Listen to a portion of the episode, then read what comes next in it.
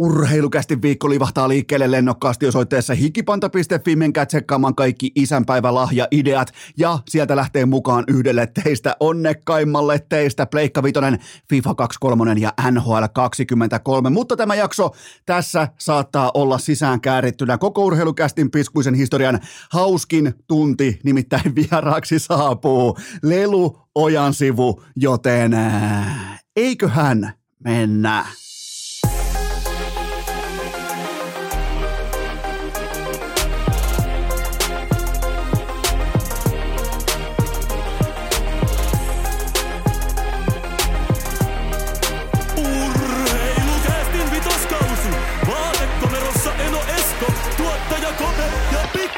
Pikku Taavetti. Tervetuloa te kaikki, mitä rakkahimmat kummikuuntelijat. Jälleen kerran viikonlopun jälkeen urheilukästin mukaan on maanantai 24. päivä lokakuuta ja se on kahdeksan viikkoa. Niin mikä? Mikä saattaa olla kahdeksan viikkoa? Kyllä vain se aika, kun sun pitää olla isä ja sen jälkeen kaikki se kardiopohja, kaikki se kuntoilu, kaikki ne lenkkipolut, kaikki ne fillarimatkat, kaikki se hiihtäminen, se on yhtä tyhjän kanssa. Koko peruskunto on paketissa. Eno Esko on tällä hetkellä ehdottomasti yli viiden tunnin Finlandia hiihtäjä. Ää, mä en edes kehtaa pohtia sitä, mitä jos mä lähtisin nykyhylkeenä lyllertämään ää, Coach Virtasen komennuksessa Vuokatin testimatolle. Mä varmaan liukuisin, siis se on sellainen aika armoton peli, että sulla on sellaiset apuvaljaat. Mä olisin varmaan enemmän valjaissa kuin suorin jaloin tässä kyseisessä testissä tällä hetkellä, mutta kahdeksan viikkoa on oikea vastaus. Sitä on jonkin verran kysytty, että onko huomannut mitään liittyen tähän, koska tykkään käydä kuitenkin melkein joka päivä tekemässä jonkinnäköisen kuntoilusuoritteen ja nyt viimeiseen kahdeksaan viikkoon se on ollut monin paikoin mahdotonta. Se on siis ihan, se on, se on merkille pantava tunne tuolla jossain metässä, että mä oon metässä. Mulle puhuu podcasti ja mulla ei tavallaan siinä kohdin jännitä se, että kuuluukohan rääkäsyä, pitääköhän mennä tekemään tota tai tätä. Ja tokihan tämä jännityksen momentti on myös kadonnut tässä nyt kokemuksen myötä, mutta äh, kahdeksan viikkoa se otti. Eli kaikki peruskunto katoaa sulta kahdeksassa viikossa, kun sä oot faija. Joten tällä ei empiirinen tutkimus otannalla yksi, se on nyt tehty, se on valmis. Sitä voi laittaa mun mielestä johonkin terveyskirjastoon tai mihin tahansa opukseen, koska siinä meni kaikki. Miettikää, tulee Finlandia hiihtoa, tulee ensi kesän tulee kenties mattotestiä ja muuta vastaavaa ja Eno lähtee lyllertämään sinne jollain kamikatse siipikastikeella, näyttää ihan talipallot, saatana, tulee, tulee, tulee puna rinta, mikä punatulkku tulee ottamaan Enosta tuosta pienen palan mukaan, hän karkaa puunoksalle syömään sitä, niin ei tääkään, ei, ei tää nyt nappiin mennyt, mutta tämä on tätä ja kohtaus pääsee. Se, mikä on aina hyvä kuntoilussa, kun sä oot vähän tällainen äh, eno, te teitä on varmaan aika paljon siellä vähän tällaisia enomaisia, jonkinnäköisiä vähän on tuossa pikku luonnonvyölaukkua mukana, niin se on mukava lähteä sitten kuntoilemaan, kun huomaa konkreettisia esimerkkejä. Jos mun rasoprosentti olisi vaikka nyt jo seitsemän, niin mistä tästä lähtisi kaventamaan? Mistä mä, tai menisi Finlandia hiihtoa alle kolme tuntia tai muuta vastaavaa, uskomaton tasuri hirmu tuolla pitkin Suomen latuja jossain skiklassikissa, niin mistä mä lähtisin karsimaan? Mi- missä kohdin mä voisin kehittyä? Tässä kun kaikki menee ää, täysin ymmärrettävästä ja erittäin merkittävästä syystä kuntoilun tiimoilta ää, kohti etelää, niin jumalauta, jos pääsee tähän rakentamaan, vaikka jossain mä oon kattonut salakuvia tuossa äh, Vuokatin ensilumen laadusta, mä oon kattonut Imatra laadusta, mieti kun tässäkin kohtaa heräisit jostain Vuokatin aatelista siihen aamupala ja äh, sen jälkeen Coach Virtasen kanssa hiihtämään sitä, onko se neljän kilsan lenkki, se muuten, miten se maksaa? 24 euroa. Tässä kohdin voin ilmoittaa myös, että olisin valmis maksaa 24 euroa hiihtoreissusta. Olettaen, että siihen olisi aikaa ja tilaa ja ja olisi vuokatissa ja missä tahansa, mutta, mutta oikea vastaus teidän kysymyksiin on kahdeksan viikkoa. Sen, ajan, sen verran aikaa se otti, että kaikki peruskunto ehti katoamaan, mutta kuten aina, mikään ei ole ikuista ja se ehtii tulla myös takaisin ja Enonkin talipallo lähtee tästä nyt sitten liikenteeseen, kun saa vedettyä vähän hokaa jalkaa ja fisseriä jalkaa ja lähtee työntää toistoja sisään, kun suurin piirtein tässä äh, piskuisessa vaatekomerossa täällä maaseudulla, äh, melkein Orimattilassa, niin täällä alkaa olla enemmän tai vähemmän jonkinnäköinen tatsi siitä, että mitä me vanhempina tehdään ja mitä toi, mitä toi pikkutaavetti tarkoittaa ja, ja mitä se seuraavaksi meiltä tilaa. Joten alkaa olla sellainen tietty ote siihen, että kaikki ei ole pelkkää loppumatonta rulettia, että milloin niin lentää paskaa, milloin pitäisi olla ruokaa, milloin ollaankin yöunilla, aamu, päivä, kaikki, niin tässä on itse asiassa jonkinnäköinen logiikka ja järki tässä kaikessa, mutta me ollaan salaa, minä, tuottaja Kope ja samalla myös tietyllä tapaa pikku Taavetti. Me ollaan katsottu, me ollaan toivottu itsellemme vuokatin latu ja muuta vastaavaa. Ja tästä päästäänkin ensimmäiseen aiheeseen, nimittäin ää, yksi urheilu, oikeastaan USA-urheilun yksi hienoimmista kulttuuriosioista on se, että siellä on tällainen make a wish kulttuuri. Erittäin voimakkaana, eli vähäosaiset, epäonnekkaat lapset pääsee toivomaan jonkin yksittäisen asian ja sitten nämä urheilumekatähdet tällaisia asioita myös toteuttaa, kuten vaikka pääset kävelemään John Cenan kanssa soupaini kehään, pääsette porukalla tekemään You Can't See Me liikkeen tai saat kopitella Patrick Mahomesin kanssa ennen NFL-matsia, kokeilet kolmosen heittämistä Steph Curryn kanssa NBA-parketilla ennen ottelua. Ja nyt myös on upeaa huomata, että piskuinen NHL NHL on tässä upeassa kampanjassa mukana. Nimittäin nuori kaveri Ruotsista, Rasmus Dalin niminen poikalapsi, saa kokeilla miltä tuntuu tehdä jokaisessa NHL-ottelussa vähintään yksi maali. Mun mielestä tämä on kulttuuriteko. Mun mielestä tämä nostaa NHLn sinne suurten joukkoon, kun puhutaan NFLstä, puhutaan NBAsta, baseballista, niin tämä ottaa NHLlle selkeästi seuraavan stepin, eikä tässä vielä kaikki.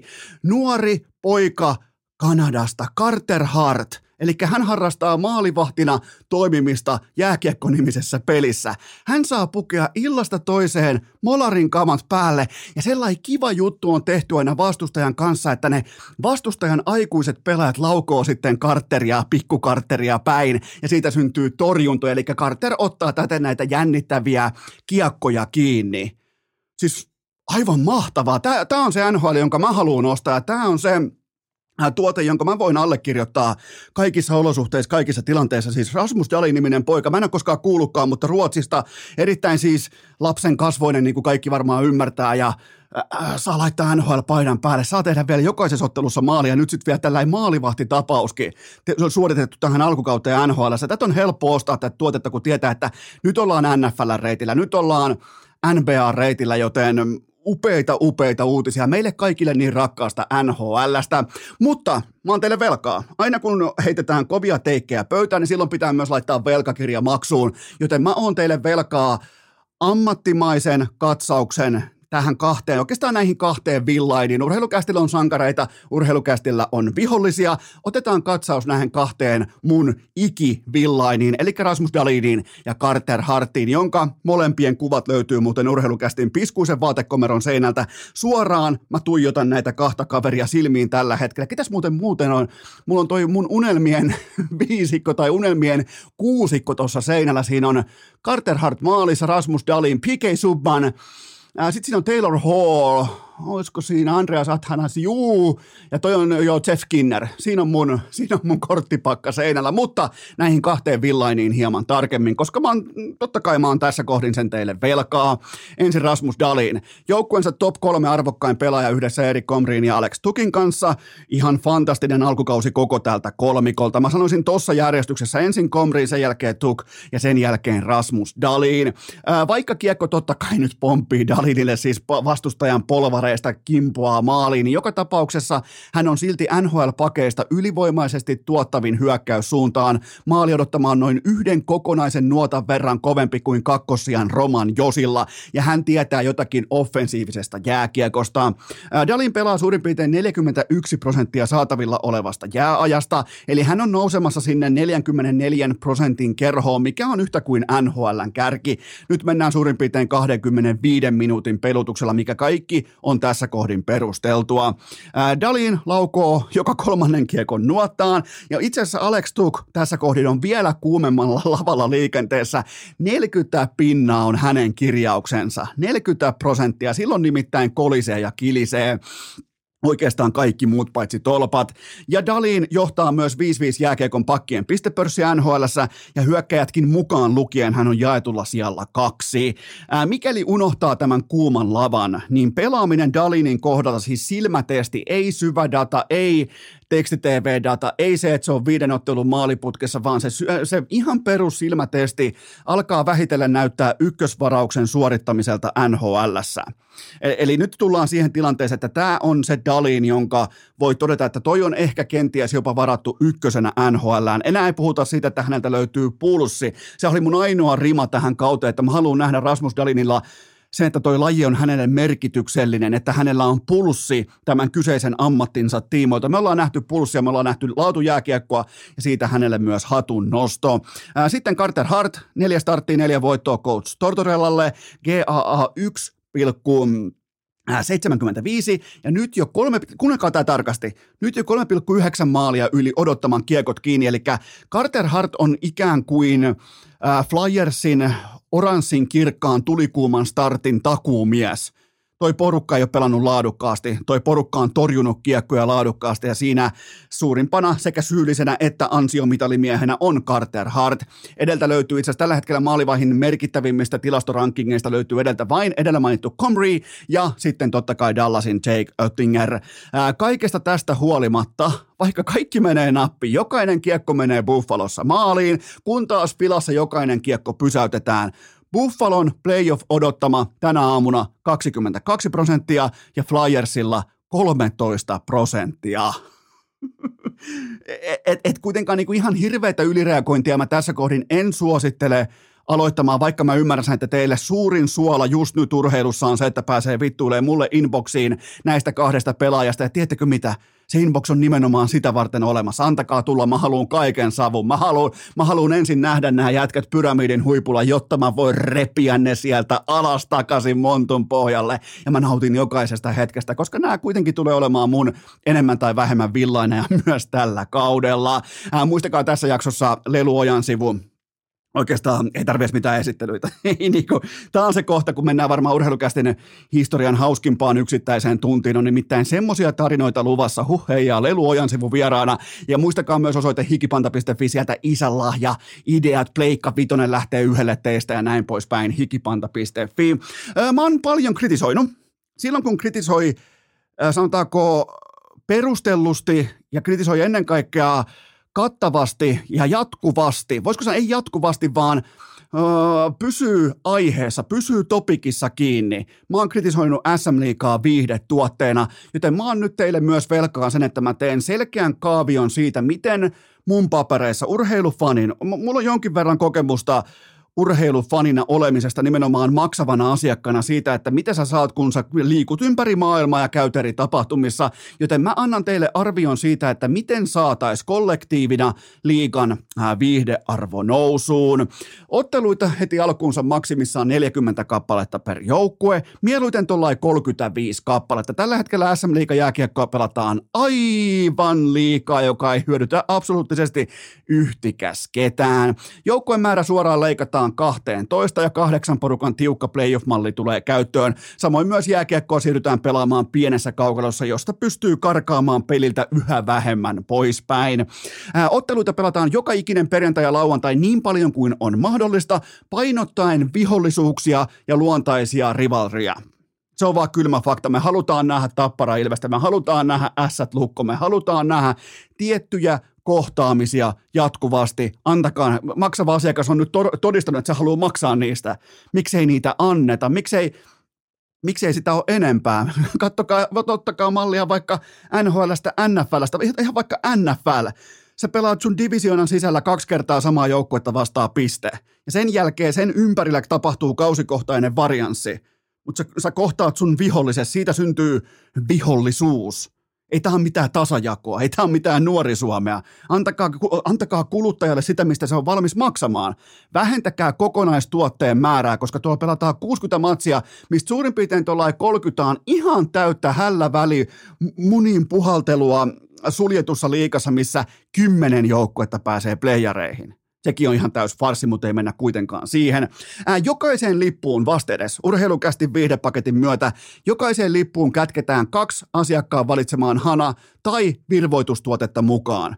Ja liika kävelee kaikkien naurettavien anniskelulakien yli ja olutta saa juoda ihan missä kohdin jäähallia haluaa. Ihan kylmästi vaan liika ilmoittaa, me ollaan omalakinen kulttuuri, me ollaan, me laitetaan vaikka K18 tarrat tai ihan mitä tahansa, mutta jokaiseen lippuun kätketään kaksi asiakkaa valitsemaan hana tai virvoitustuotetta.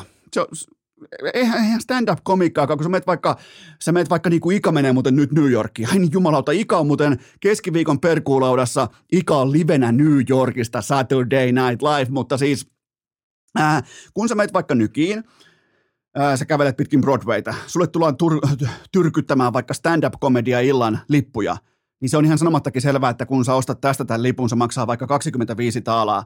Siihen kuuluu vaikka yksi tai kaksi kylmää Bud Lightia tai Coors Lightia. Se on siinä ne, ne, ne haluaa, että siellä ollaan tietyssä moodissa, tietyllä rentoudella liikenteessä. Sillä sen jälkeen voi myydä lisää, sen jälkeen saa auto, automaattisesti paremman tunnelman, saa enemmän saasta ja, huumorin jatkumoa, kaikkea tätä. Miksei, minkä takia urheilutapahtumissa edelleen pisse maksaa 10 euroa ja sitä saa juo jossain siellä hallin kulman takana suljetussa metsässä, missä on, ei ei, niin se homma ei toimi. Ja sitten seuraava pointti, öö, nyt kun on 12 seuraa enää mukana, niin se faniyhdistys itsessään, se vastaa fanikatsomon kaikesta toiminnasta, asemoinnista, sijainnista hallissa, kaikista eduista. Jokaiselle seuralle palkataan yksi työntekijä, jonka tehtävänä on vaalia fanien ideoita ja innovaatioita. Vain ja ainoastaan, ei mitään muuta duunia, koska antaa sen fanilauman, antaa sen luovuuden, sen kollektiivin olla sen organisaation keskeisin markkinavipu. Älkää ostako sitä ikikulunutta sysipaskaa kammottavaa printtimainontaa. Investoikaa siihen pääomaan, joka teillä jo on. Se on se faniporukka. Älkää ottako heiltä asioita pois. Mahdollistakaa heille lisää asioita. Ää, liikan, sitten vielä lisää. Liikan kattojärjestö palkkaa jokaiselle seuralle oman some erikoisosaajan tässä ja nyt enää ei riitä. Ihan on tullut jo selväksi, että vaikka on tehty, otettu selvä, selviäkin askeleita kohti parempaa, niin yhtä selvää on myös se, että seurojen ää, palkkaavan tahon voisiko sanoa nykyaikaisuus, modernius somemarkkinoinnissa, some-sisällöissä ei riitä tekemään niitä päätöksiä, että kuka on se oikea työntekijä ja kuka ei. Joten liikan kattojärjestö palkkaa jokaiselle seuralle oman some-erikoisosaajan, joka on keskimäärin noin alle 40-vuotias ihminen. Se, se, sun pitää olla natiivi. Sun pitää, ja muistakaa myös, että kaikessa markkinoinnissa tullaan kohta, ei siis vielä ensi vuonna, eikä sitä, sitä seuraavana, vaan seuraava iso jättimäinen makrotason muutos kaikessa markkinoinnissa on se, että ne voittaa bisneksen kuin bisneksen, jotka on syntyneet, joiden veri, joiden veri on sitä aitoa sisällön tuotantoa ja markkinointia. Ne elää ja hengittää sitä. Palkatkaa niitä, joilla se on arkea joka ikinen päivä, kun ne avaa niiden merkittävimmän mainoskanavan eli kännykän si- siihen ollaan tulossa, minkä takia ei olla etupellossa liikenteessä. Unohtakaa ne printtimainokset, unohtakaa se kaikki ihan täysin turha, klikkaamaton hevon paska. Jos ei sitä mainosta voi klikata, sitä ei ole silloin olemassakaan. Ja sitten vielä tärkeimpänä meidän peli kielletään kategorisesti ja pelkurijääkiekon pelaaminen loppuu tähän. Mikäli coachi peluttaa pelkurijääkiekko, urheilukästi katsoo kaikki pelit jatkossa, me tehdään pelkurijääkiekon komitea, nimenomaan pelkurijääkiekon vastainen komitea. Me paljastetaan huijarit, me paljastetaan pelkurit välittömästi ja organisaation pitää antaa pelkurijääkiekosta, eli meidän pelin valmentamisesta välittömästi kenkää. Sen jälkeen meillä on viihdetuote. Meillä tuoksuu hallissa sekä popcorni että bisse. Meillä on perjantaisin, lauantaisin äh, tällaisia main event-tyyppisiä tapahtumia. Meillä, on, meillä ei ole tiistaita, meillä ei ole jotain saatanan keskiviikkoa ja joku torstai, joku kalpasportti jossain. Alina Voronkova arpoo ihmisten nimiä siellä, niin ei, silleen, silleen se viihdepaketti ei toimi. Se on vaan kylmä fakta. Se toimii tismalle tällä tavalla, kun mä teille nyt ilmoitin, joten muistinpanot talteen, mennään eteenpäin. Urheilukääst! Perinteisen vuorohihdon johtava podcast jo vuodesta 2018. Tähän välikköön mulla on teille huippunopea kaupallinen tiedot ja sen tarjoaa Sports Car Center. Muistakaa yksityis- ja yritysleasing-autoja. Ne on nyt kuumaa kauraa. Mikäli sä et halua sitoutua omaan autoon tässä tilanteessa, mikä on täysin ymmärrettävää, niin leasing on sua varten osoitteessa scc.fi. On Bemareita, Volvoja sekä Land Rovereita, etenkin toi Land Roverin Defender eli puolustaja. Käykää tsekkaamassa, oispa mulla puolustaja pihassa. Ei ole, mutta sä voit liisata sen. Ei tarvi ostaa itselleen, varsinkin jos tämä nykyaika, energia, kaikki askarruttaa, niin se leasing voi olla sun sekä yksityis- että yritysasiakkaana. Se voi olla tismalleen se oikea valinta. Ne kaikki löytyy osoitteesta scc.fi. Sieltä leasing ihan jokaiseen lähtöön. Pemareita, Volvoja, Land Rovereita ja ennen kaikkea toi puolustaja osoitteesta scc.fi ja sieltä leasing ja tarkemmat ohjeet urheilukästin IG-storissa juurikin tänä maanantaina. Muistakaa kaikissa laatuautoissa, mitä tahansa etittekin, oikea osoite, ainoa osoite on scc.fi. Tähän kylkeen myös omakohtainen mainos kylmästi pöytään hikipanta.fi, Pleikka Vitonen ja isänpäivälahjat osoitteesta hikipanta.fi, koirien sadetakit osoitteesta hikipanta.fi ja pari uutta vauvan podia myös isän pikku paskatykeille osoitteesta hikipanta.fi, joten ah, käykää nyt ainakin hakemassa toi Pleikka Vitoinen, se on vielä kaksi viikkoa saatavilla, joten se FIFA 23, NHL 23 osoitteesta hikipanta.fi ja nyt hän jatkuu. Urheilukääst! Yhtä uskottava lopputuote kuin Vale Pieninen Tampereen yössä. Tokkopahan on kellään mitään sitä vastaan, että raapaistaan tuolta pikkutaavetin jo legendaarisesta vaippakassista muutama pohdinta pöytään, koska kysymysten laatu on tällä hetkellä korkea. Mun vastausten laatu on, se on, se on puolikorkea. Se on vähän kuin puolikorkea syöttö tässä kohdassa, jopa puhtimäkimäinen sellainen virhesyöttö, josta se alkaa kiukuttelemaan syöttötuomarille. Sen jälkeen syöttötuomari antaa varoituksen, sen jälkeen pelijohtaja lentää ulos, joka sattuu olemaan tässä kohdin kyrpäkorpella, mutta nyt kuitenkin teiltä ensimmäinen pohdinta tiskiin. Miltä Roope Hintsin jatkosopimus kesä vaikuttaa tässä vaiheessa? No mikäli ensinnäkin pelaajat pääsee eroon omistajaveloistaan tämän kauden aikana, niin se on suurin piirtein neljä miljoonaa dollaria suoraan lisää käppiin. Muistakaa NHLn käppi on noussut. Sen takia nämä kaikki Nathan McKinnonit ja varsinkin Kale Makarit ja kumppanit, jos teillä on joku sopimus näyttänyt isolta tässä viimeiseen suurin piirtein kahteen vuoteen laatu, huippulaatu pelaajalle huom, niin se on todennäköisesti ryöstö seuraavan neljän, kolmen kolmen vuoden aikana. Tähän kyseiseen ruokapöytään, mikäli velkakirja lyödään, koko, kaikki korkotasaus tehdään, kaikki escrow maksetaan pois, ja mikäli se velkakirja lyödään nollille ihan oikeasti, niin tähän ruokapöytään istuu sitten nimenomaan Roope Hintz isolla ja pitkällä rahalla. Onkohan mun raharekan ääni täällä vielä jossain, koska nyt se on pakko laittaa pöytään. Olisiko mulla tossa napissa? Tämä on nimenomaan se ääni, mikä tulee kuulumaan Roope Hintzin pihasta, kun hän tulee Eminem hiuksillaan ja kaikki, mikä se on, mitäs kaikki merkkejä, kun sillä ei koskaan Louis Vuittonia toisin kuin Ranella, siellä on näitä, mitä Givenchyä ja joku bah, balelanka, mä tiedän, mä oon niin juntti, mä asun melkein Orimattilassa, mistä mä voisin tietääkään, mutta joka tapauksessa mä sanoisin, että sellaista kahdeksaa vuotta, kymmentä miljoonaa per kausi tulee ihan suoraan, ja verotusohjeet voi kysyä suoraan Barkovilta, koska myöskään Texasissa ei makseta osavaltioveroa, koska siellä on öljy- öljyä lattiassa ja riittävästi, niin ei kuulkaa tarvitse osavaltioveroa maksaa, mutta Dallas tällä hetkellä Hintsin johdolla viidestä matsista yhdeksän paunaa, eli yksi kauneusvirhe vain mukana, vain kahdeksan kiekkoa omiin, koko joukkue pelaa vahvaa 5-5 jääkiekkoa kumpaakin suuntaan. Kaikki syvädata tässä kohdin liputtaa Dallasin jatkumoiden puolesta. Tämä ei ole mikään Philadelphia-mainen suonenveto. Tämä ei ole se, että sattuu vaan tarttumaan. Tämä on laatujääkiekkoa.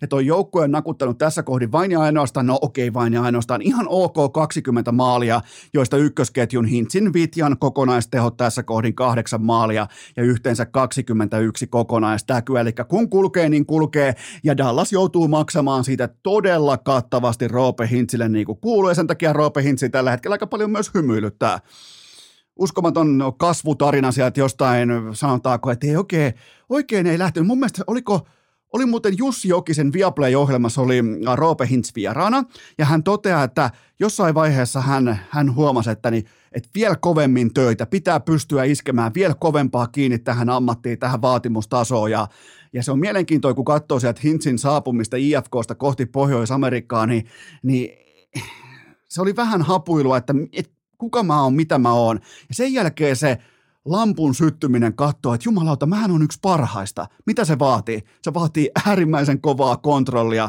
äärimmäisen kovaa sitoutumista ja tismallista suunnitelmallisuutta jatkuvasti eteenpäin. Toi jätkä on tällä hetkellä yksi NHLn parhaista pelaajista. Ei toki ihan siellä voida nostaa suoraan pyramidin huipulle, mutta ihan on, on hakku kiinni jo siinä pyramidin huipun viimeisessä kallion kielekkeessä. Siitä oli jopa vähän AHLssäkin vaikeaa älytön kasvutarina, nimenomaan sen oman pääkopan ymmärrys siitä, että hei, mun sauma on tässä ja mitä se vaatii. Ja sen myöntäminen, se vie, se vie kivoja juttuja pois elämästä. Helvetin kivoja. Se vie siis, se vie uskomattoman hauskoja juttuja, kesäpäiviä, kaikkia näitä pois sun elämästä. Mutta Roope Hintz tajus sen, että mitä se vaatii olla ykkössentteri, johtava ykkössentteri voittavassa NHL-organisaatiossa. Se on 82 kertaa, sut lyödään kovaan ankaraan mankeliin jäätävän kovassa kilpailussa sekä sisäisesti että ulkoisesti. Joten helvetin pitkää, isoa ja ansaittua rahaa on luvassa. Seuraava kysymys. Tuhosiko Mikko Rantanen Coloradon kauden Russell Wilson hihkaisullaan? Broncos Country, let's ride! Eli äh, Mikko Rantanen sanoi NHL-videolla, että Avs Country, let's ride. Tämän jälkeen Ranella, mä en sano, että nämä liittyy nämä asiat toisensa, mutta tämän jälkeen Ranne Raunonpojalla kaksi ottelua 43 minuuttia jäällä ja 0 plus 0 on yhtä kuin nolla. Oli muuten erittäin takautuvan Darran tuoksunen tuo Seattle-tappio Coloradolle tuossa pari päivää sitten. Siis siinä alkoi tuoksua sellainen ehkä mestaruussormus, sellainen sellainen, että se otetaan pois sieltä uskomattoman upeasta puurasiasta, missä on se ledinäyttö, vähän niin kuin Juha Junnolla konsana, ja siellä on se sormus, ja otetaan vähän, ehkä vähän muutama lasi punaviiniä liikaa, ja sille, että se potkaisee se darra näin myöhään, niin se on ehkä yllättävin asia, mutta, mutta tota, on ollut ihan selvästi myös hapuiluakin jopa tällä voimatalolla. Mä en ole lainkaan huolissa, mä vaan totean, että on ollut hapuilua. tämä on kyllä hauska tämä äh, Broncos Country, let's ride. Se on yksi parhaista NFL-meemeistä just nyt, just tällä hetkellä täysin myös ansaitusti.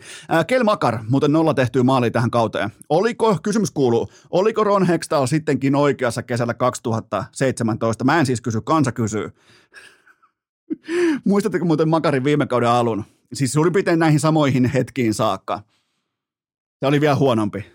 Se oli jotain miinus 14 ja aivan täyttä lyijyä. Ja sen jälkeen mentiin kohti Stanley Cupia, Nor- Norrista Consmaitia, Hartit olisi voinut antaa kaikki, joten e, pitää, jos ei tuossa kohdin ole yhtään inhimillinen sellainen takautuva darra, niin milloin se sitten on? Onhan noinkin vaan ihmisiä, mutta ne on kyllä tuossa jääkeikossa ihan saatanan kovia.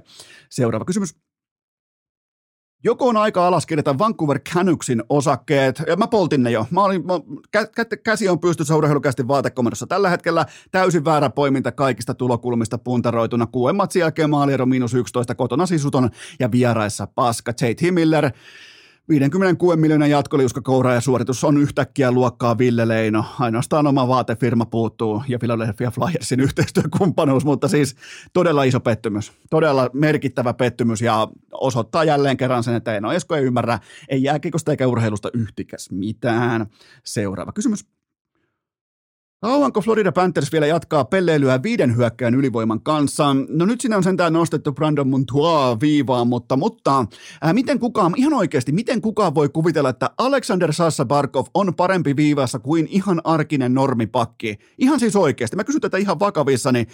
Pakit kuitenkin NHL-uransa suurin piirtein tuossa vaiheessa, ne on tehneet tota liikesarjaa 14-18 vuotta elämästään, joka ikinen päivä. Parkov on tehnyt sitä 14-18 kertaa koko elämässään. Nämä on niitä asioita, jotka ei mene mulle läpi. Barkov ei ole luontainen viivapelaaja.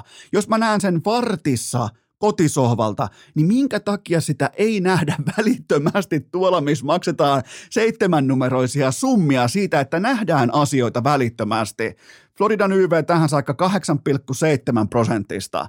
Ja mikäli mihinkään kysymykseen Erik Staalon vastaus, niin silloin kysytään vääriä kysymyksiä. Come on nyt jumalauta, Barkov, yksi koko NHLn parhaista maalin eduspelaajista – puti puhtaasti, laittakaa Kätsäkkiä Barkovin maali edustalle ja takakolmio voi tehdä mitä vaan sen jälkeen. Laittakaa pakit sinne viivaan, koska se on niille luontainen pelipositio. Muistan aikoina, kun oli, se oli 2008 MM-kisat, se oli Halifaxissa ja Kepekissä, mä olin paikan päällä, journalistina paikan päällä, niin tota, Doug Settinillä oli tällainen tähtipelaaja kultti, siinä oli Suomen ykkösyyveessä, heitetään vaikka siellä on Selänne, Olli Jokinen, Saku Koivu, Jere Lehtinen ja mm, kuka oli sitten vielä, kuka oli viides hyökkääjä, olisiko ollut Ville Peltonen tai jotain, mutta joka tapauksessa niin, olisiko se ollut joku NHL, Sami Kap, ei, no ihan se ja sama, mutta silloin oli kans tällaista, että heitetään, kokeillaan, että hei toi varmaan toi Olli Jokinen yhtäkkiä hyvä viivassa. Et se, mulla on sellainen vipa, että toi Olli Jokinen varmaan tuossa viivassa, viivassa tota, tulee pärjäämään, niin, mutta se on jännä juttu, että tällaisia päätöksiä tehdään. Olli Jokinen toki viivassa kommunikoi asian näin. Vittu suoraan veti päähän, vittu kyynär päällä, vittu. Se vittu lähtee tässä. Ja journalisti suoraan katsomosta totesi, että Suomen ykkösylivoimassa pelaa. Ei, että nämä on hyviä. Äh, Eli en ole lainkaan, en ole tyytyväinen Floridan koko alkukauteen kol- kokonaistasolla, mutta mulla on myös knoppi tuosta joukkueesta. Sam Reinhardt, Patrick Hörnqvist ja Anton Lundell yhteensä 15 ottelunsa 1 plus 2. Ja se ei kuulkaa riitä se. Seuraava kysymys. Onko Steven Stamkosin tulikuma vire tullut yllätyksenä? Ää, no tämähän on tiedetty Tuusulaan myöten, siis miten yksi aikamme parhaista kiekon laukuista voi yllättää ketään tässä kategoriassa. Tässä kohdin 28 pinnaa kiekot sisään, eli ihan ok, joka kolmas kiekko löytää nuotan pohjalle ja viisi kertaa nimenomaan leipäpaikalta YVllä, ykkös YVllä, arvatkaapa kenen syötöstä ää, peliväline urnaan. Ää, Nikita Kutserov kuuteen peliin lehterät, eli 0 plus 8, eikä muuten höntyile ja intoile tyhjien maalien kanssa. Ei yhtään ty- turhaa potkua tässä kohdin, kun mennään lokakuuta. To- silloin load management käynnissä ja silti se dominoi tuota lajia, varsinkin ylivoimalla. Stamkos on tuottanut NHL eniten maali odottamaa tähän saakka ja se on täysin numeron 86 ansiota, joka on syöttövalikoimaltaan siihen nähden, että se ei koskaan anna lättysyöttöä. Se ei käytännössä ikinä nosta kiekkoa ilmaa ja anna sellaista tyyliteltyä raipemaista ää, vauvan pyllylättyä, joka pehmeästi putoaa jäänpintaan, että oikein hiljaisessa hallissa kaikki kuulee sen täydellisen läpsähdyksen, niin ei ikinä anna lättyä. Se antaa suoraa teipistä teippiä, kaverit lapioi kiekkoa tyhjiin niin kuin Stamkos konsana, joten ja Kutserovin, Kutserovin alle 35,5 maalia tässä kohdin eläjä, eläjä voi melko hyvin. Mutta on se, on se uskomattoman laadukas pelaaja ja, ja Stamkos tekee sitä, mitä tuossa roolissa noilla eväillä pitääkin tehdä. Seuraava kysymys. Onko Panthers Lightning NHLn seuraava suuri rivalry? Matthew Katsak näytti heti, että nyt mennään. Ei oteta minkäännäköisiä vankeja, hyökätään suoraan vastustajan lohikärmeen kurkkuun kiinni, yritetään laittaa Nikita Kutserovi jopa äh, siviilioikeutta myöten nukkumaan sinne jäänpintaan ja otti siis Kutserovin mankeli ja toimi totta kai myös ihan oikeasti terveyden ja vaarallisuuden rajamailla, mutta sitä se on teki heti statementin, että hei mä oon nyt täällä ja meillä, jos ei tähän saakka ollut kunnon rivalria, niin nyt se on. nyt se muuten sitten alkaa ja voi nyt jo laittaa tussit esiin. Lauantaina 10. päivä joulukuuta primetimeissa Tampa Bay vastaa Florida Panthers. Mua kiinnostaa, mä ostan mulla on ihan itsestään selvää, että toi on sellainen rivari, mikä on tästä eteenpäin. Jos siellä oli vähän tällaista soft-kulttuuria, siellä oli Huberdota ja kumppaneita, niin nyt siellä, sitä, siellä on Kätsäkki ottaa suoraan kypärän täältä kulmasta kiinni ja repii jätkiltä päätä irti ja taklaa Kutserovia ää, maalisuorituksen tai tota, ää, tilanteen jälkeen tai tekee ihan mitä huvittaa, joten siinä se, siinä se on, näin tehdään rivaroita. Tämä myy. Sä voit olla sä voit olla toimintatavasta eri mieltä, mutta bisneksestä sä et voi olla eri mieltä, koska numerot ei ole väärässä. Urheilukääst! Muut tanssivat rintamasuunta edellä. Ari-Pekka Selin. Ja toinen paikka, missä koskaan numerot eivät ole väärässä, on kuntoilu. Tähän on kuulkaa kaupallinen tiedot ja tämän tarjoaa urheilukästin ylpeä pääyhteistyökumppani Liikkukuntokeskukset. Aivan alkuun Vaasa tarkkana, liikku aukeaa siellä Kivihakaa. Nyt Vaasa, kerrankin Vaasa, teitä puhutellaan urheilukästissä. Kivihakaan aukeaa liikku 7. marraskuuta. Laittakaa pitkin Vaasaa nyt viestiä liikkeelle, että 7. marraskuuta Kivihaassa sitten Vaasassa liikku auki.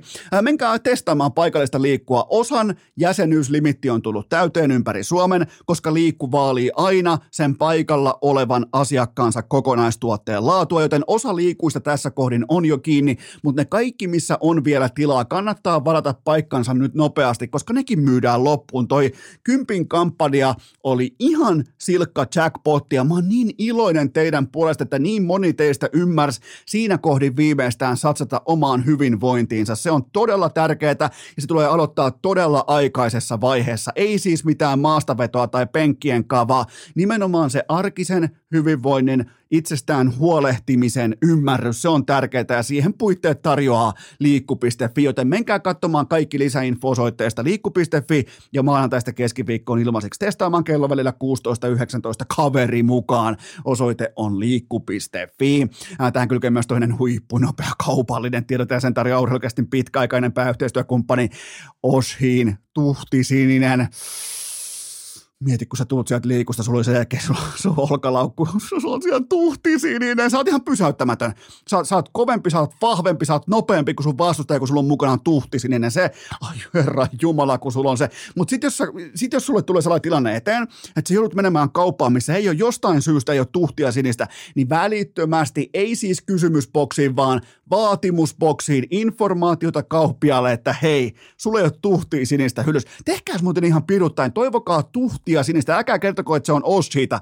Ja kattokaa, mitä se kauppias tekee, miten siihen reagoidaan seuraavan viikon aikana, koska ottaako ne selvää siitä, että mikä on tuhti sininen, koska kaikkien pitäisi, jos sä oot kauppias, sä oot kaupan, vähittäiskaupan alalla töissä, niin kyllähän sun nyt Herran Jumala pitää tietää, mikä on tuhti sininen, joten muistakaa aina Oshi, ei koskaan niitä halpoja äh, feikkikopioita siitä kulmilta, vaan nimenomaan se aito alkuperäinen Oshi, isosininen, tuhtisininen, kaikki lisäinfo osoitteessa oshi.fi. Maanantai. Tuplaus suurnaan, kästiä korville, paha hiki virtaamaan ja toistot sisään. Riipaistaanpa suoraan seuraava pohdinta Lavetille. Oliko Puljun lauantainen täysnollarivi arkea vai negatiivinen poikkeama? Äh, toi muuten sitten ei ollut täysnollarivi. Sen kanssa pitää olla äärimmäisen tarkka. Siellä oli kolme taklausta mukaan, eikä teksti-TV-rivi ei riitä mihinkään. Pitää olla NHL-komin se pitkä ja leveä rivi. Jos se on putipuhdasta kiikaria, niin silloin voidaan puhua täysnollarivistä. Mutta se huolestuttava piirre, kun Puljulla ei ole tulosyksikkö odottamia, hänellä ei ole tulosyksikkö vastuuta, eikä minkään näköistä sellaista osaa tai arpaa joukkueensa voittamiseen, ei vaatimustasolla eikä roolituksensa puolesta. Hänen maali odottama tuotanto tänä synkkänä lauantai-iltana oli 0,00, eli ihan sama, olisiko Kiekon kanssa tehnyt kaukalossa yhtikäs mitä. Tämä on valitettava tosiasiallinen tila tällä hetkellä Jesse Puljärven pelaamisessa. Tältä näyttää, kun pelaaja ei ymmärrä suunnitelmallisuuden päälle, eikä seura tiedä, mitä suunnitelmallisuus on, joten Puljulla on aivan tuota pikaa nelosketjun tarra olkavarressa ja se on sitten virallisesti siinä. Hänelle maksetaan kolme miljoonaa tällä hetkellä siitä, että ei oikein tiedetä, että mitä tuolle kaverille tekisi, mihin rooliin se voisi laittaa, voiko laittaa mihinkään rooliin, tuottaako missään, tykkääkö sen kanssa pelata McDavid tai Drysaitel. Joku saattaa nyt ihmetellä, että no onko se muka kiinni näiden pelaajien tykkäämisestä. Se on vain ja ainoastaan kiinni näiden pelaajien tykkäämisestä. Mitä McDavid ja Drysaitel, koska tämä bluffi on nyt paljastunut. McDavid tuli oikein erikseen kehumaan, että tai äh, vuodettiin medialle tietoa, että McDavid olisi estänyt Puljärven treidin tai hankinnan, että, että että hän, hän kuuluu tänne, että hän on osa meitä. Ja tässä kohdin on tullut taas sekin fakta, että tämä kaikki oli totta kai ihan pelkkää myyntipuhetta, ei mennyt kaupaksi, nyt ollaan kusessa, McDavid Rysaitel ei vilkasekaan puljuun päin kentällä, et, muissa joukkueissa sulla on sauma päästä siihen top 9 porukkaan ja siellä voi syntyä tuotantoa. Edmontonin sun pitää olla top 6 ja ykkös YV, että voi syntyä yhtään mitään. Toi on ihan pelkästään YV-joukkue, toi koko porukka. Ja, ja, ja mitä Puljärven tulisi tehdä eri lailla Edmontonissa? Mä en keksi enää mitään muuta kuin sen, että kopioi suoraan Conor McDavidiltä sen, että McDavidilla on kotonaan, miettikää, lämmitetty piha, jotta ei joudu tekemään lumitöitä. se, se on muuten McDavidit aikamoinen flexaus siinä sen uudessa upeassa mm, jonkun supersuunnittelijan laatimassa uskomattomassa mansionissa, niin siinä on lämmitetty piha-asfaltti, jotta se ei joudu tekemään talvisin lumitöitä, kun tu- saattaa tuo Albertas tulla vaikka 40 senttiä lunta yhteen yöhön, niin miettikää se kaikki lumi sulaa, McDavid ottaa todennäköisesti ää, Land Rover Defenderin, eli puolustajan ja lähtee kohti jäähallia. Jumalauta, miksei puljulla tämmöistä? Onko muuten, onko muuten McDavidille jopa ilmasto? Oisko? Otetaan, otetaan, juu, kyllähän me napataan tuosta rinnasta se pois, laitetaan se, se, siihen vaan cancel-sanan loput kirjaimet siihen sen perään oikeastaan. Ai jumalauta, McDavidille cancel, mutta itse kysymykseen, Puljun pelit on kohta Edmontonissa pelattu, ja ihan kohta lähtee alihintaan, kohta lähtee mihin hintaan tahansa, mutta ottajia on yhtä paljon kuin Cristiano Ronaldolla, eli yhteensä nolla. Seuraava kysymys. Miten tuo vaikuttaa Timo Kunnarin Goat-statukseen, kun hän naarasi ainoana toimittajana Patrick Laineen loukkaantumiskommentit talteen? Ai että mediaseuranta urheilukästin kummikunta, tämä on hienoa, tähän mä sytyn. Ää, tämähän on ollut ihan täyttä yhtä maalia Kunnarin dominanssi, oikeastaan siitä päivästä lukien, kun hän asui Sakukoivun vierashuoneessa tehden Sakusta piinkovaa journalismia. Ää, Kunnari on pitkään ollut jo turkulaiskiekon PR-vastaava ikään kuin kummisetä, ja nyt hän kontrolloi myös Tamperetta ja sen supertähtiluokan pelaajien tiedotteita. Mutta itse näihin Laineen kommentteihin, niin noin puhutaan sanomatta yhtikäs mitään, koska, ja se on tismalleen oikea linja, koska Laine ei todellakaan halua tehdä tyhjiä lupauksia varmaan puolelle miljoonalle suomalaiselle ihmiselle, joka on kiinnostunut nimenomaan siitä, että miten Laine pelaa omalla kotikentällään, kun NHL saapuu nyt kahden viikon päästä Tampereelle, joten erittäin tervettä puhetta ja tervettä, terve linjanveto siitä, että ei missään nimessä, koska se on ihan selvää, että Laine pelaa tuolla vaikka piikillä. Mä oon ihan varma, että Laine pelaa ihan playoff-hengellä jopa nämä kyseiset matsit, että jos pystyy parsimaan itsensä kasaan ihan ihan varmasti löytyy kaukalosta, koska kaikki ymmärtää, miten merkittävää nimenomaan laineelle on pelata Tampereella näissä kyseisissä otteluissa, joten, joten tota, se pelaa vaikka piikillä. Mä oon erittäin luottavainen sen kannalta, että Laine pelaa, mutta on, Timo Kunnari on, silloin kun pitää hakea se kova haastattelu sieltä loukkaantumisen keskeltä, on sitten kuka tahansa megatähti, niin kyllä se on Timo Kunnari, joka se on Goat. Seuraava kysymys. Valmentaako Antti Pennanen työpaikastaan tiistaina Raksilassa? Jaa, se, se jätti kauan tämä kysymys, mutta siis Pennasen Ilves on tällä hetkellä kolmen matsin tappioputkessa, eikä tässä ole oikeastaan mitään muuta mahdollisuutta kuin vastaryöstää Jouko Myrrä Tapparasta takaisin Ilvekseen. miettikää, mikäli Tappara teki Myrrälle, niin urheilukästin X-Files-tiedostot kertoo, mikäli se teki Myrrälle kesken kauden tai oikeastaan alkukauden kummisetä tarjouksen, niin mikä tämä Ilveksen vastatarjous olisi? Onko tämä, tämä olisi suurkummisetä tarjous? Ilves tässä kohdin on hävinnyt TPSlle, Lukolle ja Saipalle. Kriisi on valmis ja mun fanius on vaakalaudalla. Se ei kauaa ottanut, mutta ihan oikeasti se mun kysymys olikin, vaikka mä arvostan aggressiivisuutta ja sitä, että tehdään päätöksiä ennen kuin mulle oikeastaan alkoi valkenemaan se, että miksi tehtiin päätöksiä. Mä edelleenkin ihan vilpittömästi ja autenttisesti ja täysin vakavissani sen kanssa, että Tappara on ryöstänyt myrrän itselleen ja Ilves veti herneet nenään, mutta mitä jos toi koppi, mitä jos noi pelaajat ihan oikeasti pelas myrrälle kollektiivina ja tällä hetkellä niin vaikka ne vaikka Antti Pennanen on parempi coachi, vaikka se todennäköisesti vieton joukkueen pidemmälle pitkässä juoksussa, niin mitä jos sieltä löytyy se merkittävä kymmenen pelaaja, jolle kuitenkin Jouko Myrrä ikään kuin oli se isähahmo tai se, kenen puolesta haluttiin viedä tuota prosessia eteenpäin, kenties kohti jopa sitä kirkkainta, niin eihän ton ajatuksen tarvi käydä pelaajan korvan takana kuin ehkä sekunnin verran, ja sen jälkeen on todella vaikea, vaikka Antti Pennanen on top kolme valmentaja koko Suomessa, niin todella vaikea kääntää inhimillisiä aivoja siihen asentoon, että kyllä mä ostan tämän uudenkin kaverin, että et, et menkö nyt tämän kerran, kun se, se, se, se, on, se on helvetin vaikeeta. Ja, ja jos joku tämän ymmärtää, niin se on itse Antti Pennanen. Se on näissä, se on maestro näissä kyseisissä asioissa, mutta on hyvin mielenkiintoinen keissi tämä koko Ilves. Mutta kyllähän tämä kertoo jotain, että hanat on mennyt kiinni ja joukkueen suorittaminen kaukalossa on ehkä vähän hapuilua, pois lukien totta kai tämä kapteenijohtoinen vahva äh, paikallispeli heti välittömästi Pennasen ekaan matsiin, mutta onhan sen jälkeen ollut hapuilua ja Ai että, hyvä draamaa. Mun Ilves-fanius pysyy siitä syystä. Mä en, mä en tuijota tulostaululle, vaan mun mielestä Ilves on helvetin viihdyttävä kokonaisuus. Se on aggressiivinen organisaatio. Jos pitää suuttua myyrällä, niin suuttuu heittää ulos, ottaa uutta tilalle. Miettikää vielä, mun tarkenta, tarkentava skenaario tässä, koska mun on pakko vielä palata tähän X-Files-kansioon, mikä ei kiinnosta absoluuttisesti yhtikäs ketään, mutta mietitään sitä Raipea. Tulikohan Raipe blokkaamaan tiedon ulosannon niiltä osin, että jos Tappara oli tehnyt kummiselta tarjouksen, niin mikä oli Ilveksen ensimmäinen sammutuspeite? Oli se, että tuodaan raipe sisään, jotta se voi ottaa myrrän ikään kuin tällaiseen äh, KGB-agenttityyppiseen kontrolliin, että myrrä ei ala vuotamaan ja tulevalle työnantajalleen asioita etupellosta tai viemään tärkeitä informaatioita ulos ovista. Ensin raipe laittamaan lockdown päälle ja sitten hallitusti myrrä ulos välittömästi, kun vaan pystyy. X-Files. Urheilukästin X-Files-kansiot Toi on ainoa, edelleen ainoa. Kertokaa, antakaa mulle loogisempi skenaario. Mä en ole vielä löytänyt sitä. Sen takia mä joudun ajamaan sillä skenaariolla, joka käy mun järkeen. Mikään muu ei tee minkään näköistä järkeä mun pääkopassa. Ei minkään näköistä. Mutta joo, Ilves, viihdyttävyyden perikuva SM-liigassa. Seuraava kysymys. Mistä sijainnista Saipan mestaruusparaati alkaa huhtikuussa?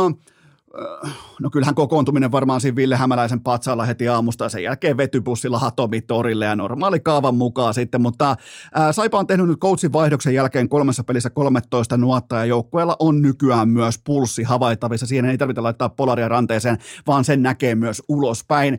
Ää, sitä ennen oltiin henkisessä ja konkreettisessa, konkreettisessa viivelähdössä seisottiin paikallaan oman maalin takana 11 matsia tehden 13 maalia. Ää, tältä se näyttää, kun pelaajat päästetään irti meidän pelin passiivikahleesta ja vaikka Pekka Virta on yksi SM Liikan suurista niin kyllähän tämä nyt näytti. Kyllähän tämä näytti nyt sen, että kun aletaan keskinkertaisilla pelaajilla pelaamaan kiekkokontrollin jääkiekkoa, niin kyllähän ne pelaajat karkaa sinne oman maalin taakse, että ei saatana, eihän meillä riitä. Tällä hetkellä Ville Hämäläisen koutsauksessa pojat on poikia, ne pelaa, ei muuta kuin saatana kohti. Laitetaan kaikille palomiehen kuteet päälle ja juostaan kohti tulipaloa, ei palosta poispäin. Silloin syntyy varianssia, silloin syntyy tilanteita, silloin syntyy nimenomaan sitä, että ne pelaajat tuntee siellä kaukalossa, että Tämä on urheilutapahtuma, tämä on merkityksellinen tilaisuus tehdä jotakin. Ei ainoastaan ottaa jotakin vastaan tai olla mahdollisimman poissa olevana, niin kuin meidän pelissä ollaan aivan liian usein. Joten tässä nähtiin, se on kuin yö ja päivä toi joukkue, kun vapautetaan kahleesta ja aletaan pelaamaan semmoista jääkiekkoa, mistä ne kolme, kolme analyytikkoa ei kyllä sitten kovastikaan tykkää, mutta semmoista se viihdebisnes kuulkaa joskus on. Muistakaa niistä kolmesta analyytikosta, kukaan ei ole koskaan ostanut yhtään TV-pakettia, eikä yhtään pääsylippua, eikä yhtään hodariakaan hallilla. Nekin saa sieltä lehdistöhuoneesta, saa kahvin ilmaisiksi sen jälkeen joku kiva pulla siihen ja ai että sitten analysoidaan sitä viivelähtöä, että kun oli hieno ristipistosyöttö ja yksi viivelähtö ja ai ai ai. Mutta joo, näin se menee. Näin se menee, Ville Hämäläinen. Pelaajat irti kahleista momentum puolelle, toi, joukkue, toi koppi on Ville Hämäläisen. Muistakaa se, aina kun joukkueen sisältä lähdetään vuotamaan mediaan jotain asiaa, niin silloin tuli pallo palaa jossain nurkassa. Noin pelaajat halus irti Pekka Virrasta. Seuraava kysymys. Ja kaikki muu on paskapuhetta. Ihan, ihan kaikki muu Jeesustelu jossain paikallisessa satanan Etelä-Saimaassa tai jotain kapteenin puheenvuoroja, ne on ihan pelkkää paskapuhetta. Se, että sieltä vuodetaan joukkueen sisältä WhatsApp-keskusteluita, se kertoo siitä, ne halus eroon Pekka Virrasta ja ne kokeili jopa likasta tempoa. Ne oli valmis menemään aika pitkällekin Virran kanssa. Ja Saipa totesi, että okei, tämä oli tässä. Maksetaan Virralle 18 kuukautta siitä, että hän ei valmenna. Joten tota, näin se meni. Se, ja tulos näkyy kentällä. Seuraava kysymys. Se on muuten jännä huomata, kun yhtäkkiä Saipan pelaajat osaakin pelata jääkiekkoa. Meidän peli. Seuraava kysymys. Kumman maalitahti vakuuttaa tällä hetkellä enemmän? Helsingin IFK on jääkiekon edustusjoukkueen vai Erling Broad Hollandin? Näin, nyt on mielenkiintoinen vertailu. Okei, no pakkohan tämä on ihan datan pohjalta läpi. IFK on matkalla kohti ää, 1,64 maalin keskiarvoa tällä kaudella, eli suurin piirtein 98 nuotan upeata sesonkia. Holland puolestaan Manchester Cityn paidassa etenee maltillisella pelkästään valioliikassa maltillisella 1,54 osuman tahdilla. Eli tässä se nähdään, Edari pysyy kuin pysyykin kärjessä ja norjalaisturska on boost. Mutta mikäli Hollandin tehot ottaa mukaan myös mestarien liikan puolelta, niin IFKlle taitaa livahtaa siinä kohdin hopeat kaulaan, mutta sehän ei meille kelpaa, koska IFK-edari on kuitenkin 1,64 pääsarjatasolla, kun taas Holland ainoastaan 1,54. Holland on muuten nakannut 17 turnaa alle 12 repun odottamalla, mikä kertoo kyllä jotain siitä, että A, miten hyville tonteille pallot tulee, se ää, B, se, että miten hyvä se on lukemaan niitä maalintekotilanteita, ja sitten vielä C, se kliininen viime viimeistely, kun sulla on toi atleettisuus, toi nopeus, toi voima, toi ajoitus, toi peliluku, sit sulla on vielä se kliinisyys, Ruud van Nistelrooy-tyyppinen sijoittuminen ja ihan täydellinen tatsi palloa kaikista asennoista joka tilanteessa, joten siinä on aika lailla täydellinen maalintekijä. Valioliikasta löytyy viisi joukkuetta, jolla on kokonaisuutena 11 peliä vähemmän maali odottamaa kuin yksin Hollandilla, ja siellä on vähemmän maaleja tehneitä joukkueita, se on ihan luontevaa, mutta siellä on vähemmän maaleja tehneitä joukkueita, peräti 12 kappaletta, kuten vaikka paikallisvastustaja Manchester United, mutta toi on puhuttelevaa, että siellä ei saada edes maali odottamaa enempää kuin yksittäinen kärkipelaaja Manchester Cityssä, mutta kuitenkin Edari pysyy kärjessä. Seuraava kysymys. Oletko koskaan ollut joukkueessa, jossa joku valmentajista saapuu humalassa treeneihin? itse asiassa mä en ikinä unohda sitä päivää. Me oltiin suurin piirtein 11-vuotiaita HP47 junnuja ja meidän coachi tuli silloin vanhoille kopeille. Heinolan on sellainen urheilukenttä ja sen pukuhuonetila oli tällaisella koodinimellä tai tällaisella lempinimellä kuin vanhat kopit ja tämä coachi tuli suoraan paikallisesta birrasta ää, otteluun. Aamumatsi varmaan heitetään joku kello 11 matsi normaali tapaa junnu futiksessa, niin sen mä muistan siitä, että hän ei saanut pallokaappia. Pallopussi oli sellaisessa kaapissa, missä on munalukko päällä, niin hän yritti avata sitä lukkoa 20, 20 markan setelillä. Ja silloin mä katoin siitä lapsen silmin siitä vierestä, että ei saatana. Ja sitten hänet opastettiin oikeaoppisesti totta kai tapahtumasta kokonaan pois ja hänen valmentamisensa meidän junnujoukkoissa. Vaikka oli ihan hyvä coachi, mutta se loppui silloin siihen. Ja pelaajien vanhemmat sitten ohjasi hänet, ohjasi hänet siitä eteenpäin ja tarjosi myös apua sitten tämän kyseisen ongelman kanssa, mutta se oli kyllä sellainen päivä, mitä mä en unohda. Mä vieläkin muistan, miten se 20 seteli oli, oli tämän kyseisen coachin kädessä, kun se yritti munalukkoa avata sillä setelillä. Ja ihan niin kuin selitti vaan meille pelaa, ihan kohta tulee pallot, pallot tulee kohta täällä, mä tiedän kyllä missä pallot on. Ja sitten se yritti siellä 20 vielä lahjoakin yhden mun joukkuekaverin Maken isän, ettei se tieto tästä tilanteesta leviäisi eteenpäin, kun Maken isä oli meidän huoltaja ja kaiken kaikkiaan. Siis sellainen tilanne, mikä jäi mulla lapsena verkkokalvoille ikuisesti. Seuraava kysymys. Onko Risto Duffan puujalkavitsit ok silloin, kun oma joukkue häviää? On. On siitä syystä, että RD on brändi ja hän on aidosti viihdyttävä päävalmentaja. Hän, hän tekee lehdistö tilaisuuksista relevantteja. Hän on 90 pinnalle kaikista hokikuluttajista Suomessa ainoa tunnistettava tekijä koko Vaasan organisaatiosta. Tämä kivikasvonen toteaminen piristää kummasti somea ja tunnelmaa jonkun 1-0 lyijytyksen jälkeen, joten ehdottomasti RD Forever, RD jatkoon. Seuraava kysymys. Miten suuren yllättyneisyys toteuman annat sille, että Weishokin liikadata on päin persettä? Nämä tulee mieleen korisliika varmaan joskus tuossa parikymmentä vuotta sitten, kun alettiin puhua, 15 vuotta sitten, kun alettiin puhua varsinkin Petteri Koposesta ja hänen pelin tekemisestä ja siitä, että miten korisliikassa silloin vai mikä vitun sparliika tai muu vastaava se olikaan, niin miten hänen ei kannata pelata siinä liikassa siitä syystä, että hänelle ei kirjata korinjohtaneita syöttöjä, se vaikuttaa hänen markkina-arvoonsa maailmalla ja nyt ollaan näköjään jääkiekon tiimoilta samassa pisteessä. Ää, siis datahan voisi olla hyvinkin mielenkiintoa lisäävä tekijä näin kuluttajan näkökulmasta, mutta ei, se on saatu päin persettä ja tässä on siis työpaikat kyseessä se konkreettisen fakta, faktamerkinnän jättäminen työsuoritteesta pois tai sen kirjaaminen ihan pitkin, ihan siis mielivaltaisesti mihin sattuu, joku älykiekko vetelee ihan jotain, rystyvipit menee 200 ja vastaavaa, niin, niin tota, jälleen kerran vähällä vituiksi tyyppinen tilanne on käsillä ja ihan kyllä hienoakin huomata, että datanörtit kuten vaikka Lassi Alanen ja J.J. Pellinen ja kumppanit, katsoo itse niitä laukaisukarttoja ja vertaa toteutumaan, vertaa maali odottamaan, vertaa niitä lukemia, mitä tämä tuottaa ja tuliko nyt yllätyksen, että joku liikaa liittyvä tilastointi on päin helvettiä? No ei tullut. Tokihan sitä ei kukaan pääse katsomaan, koska ne nettisivut ei toimi, mutta on tämä kyllä vähän liian iso bisnes siihen nähdä, että on ihan täyttä puuhastelua. Ja nyt taas jälleen kerran uudesta tulokulmasta käsin.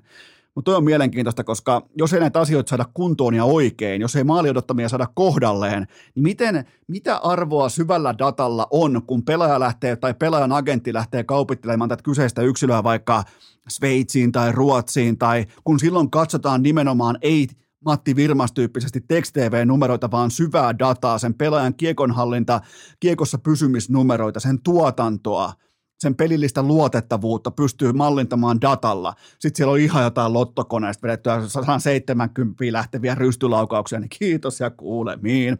Seuraava kysymys. Onko Utah Jazz, Jazz sittenkin koko NBAn sekä viihdyttävin että paras palloiluklubi? Lauri Markkain tässä kohdin näyttää todella hyvältä. Tismalleen oikeita linjanvetoja kesäharjoittelussa. Niin kuin saatiin jo sneak peekia vähän EM-parketeilla, niin se sama jatkuu nyt NPS. Totta kai ihan vähän roolitusta alemmas, koska ei sitä ainakaan yhtään ylemmäs voi ottaa, koska hän oli kuitenkin Susiengin absoluuttisesti kantava voima. Tuolla on muutama muukin pelaaja, mutta erittäin hyvältä näyttää. Ja olihan tämä Rudy Cobertin laittaminen julisteeseen, se oli vain jäävuoren huippu, koska siellä on loistavia pelin sisällä tehtyjä valintoja jatkuvasti ja mulkkumarkkanen alkaa näyttäytyä sieltä ja uskaltaa, vieku, vieku käyttäisi enemmän, mä toivoisin näin ihan sivusta katsoja, sanotaanko kotisohva-analyytikkona, niin vielä rohkeammin vaan kohti koria. Siinä on freimiä, siinä on tiettyä atleettisuutta, ko- rohkeammin vielä kohti koria itsekäämmin, koska Lauri pystyy tällä hetkellä laittaa palloa lattiaa aika mukavasti. Joten nyt on muuten sunnuntai maanantaina, joka teillä on tässä kohdassa jo tiedossa, niin sunnuntai maanantaina komea otatus Zion Williamsonin vastaan ja hänellekin hatunnosto siitä, että ihan selvästi Williamson on tajunnut, että hei, mun on, mun on pakko nyt alkaa ymmärtää asioita. Toisin kuin Lauri on taas ehkä ollut pikemminkin yliharjoittelua ja, ja niin kuin liikaa tekemistä, niin kun taas sitten Gio Williamsilla on ollut ehkä hapuilua sen kanssa, että mitä on huippuurheilijan arki, niin erittäin mielenkiintoisia tapahtumia tältä osin NBAssa, joten mä ennustan tässä kohdin rohkeasti, että Juta menee Markkasen johdolla 28-0, 20, 82-0. Ja mikäli tämä on nyt tämä mun arvio on kuollut maanantai-aamuna heti, niin mä korjaan sitä muotoon 81-1.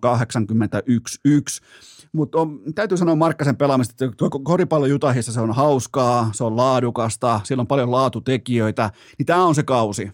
Tämä on nimenomaan se kausi, mitä me ollaan Laurilta odotettu ja, ja, ja nyt se on saanut sen sykäyksen, minkä se pitikin saada. Seuraava kysymys. Mikä selittää Cristiano Ronaldon täydellisen sulamisen? No hänen siskohan vertaisi tätä kyseistä tilannetta jopa Jeesuksen ristiin naulitsemiseen. Tuossa näkee, että miten koko suku on ö, irti todellisuudesta tässä vaiheessa, mutta tätä tapahtuu silloin, kun sä oot ihan täysin realismista irti ymmärrettävästikin koko elämäsi jostain 16-vuotiaasta asti. On siis todella huolestuttavaa, että 37-vuotias aikuinen mies käyttäytyy kuuma-ikäinen pentu siis meidän pikkutaavetin naama menee samaan mutruun tasaisin väliajoin. Ja se on kahdeksan viikkoa. Toi on 37-vuotias. Ai mua ei vaihdettu kentälle. No minä kyllä nyt teen täältä protestipoistumisen täältä Old Traffordilta. Ja Ronaldo ei vieläkään ymmärrä, että mikä hän ei iski.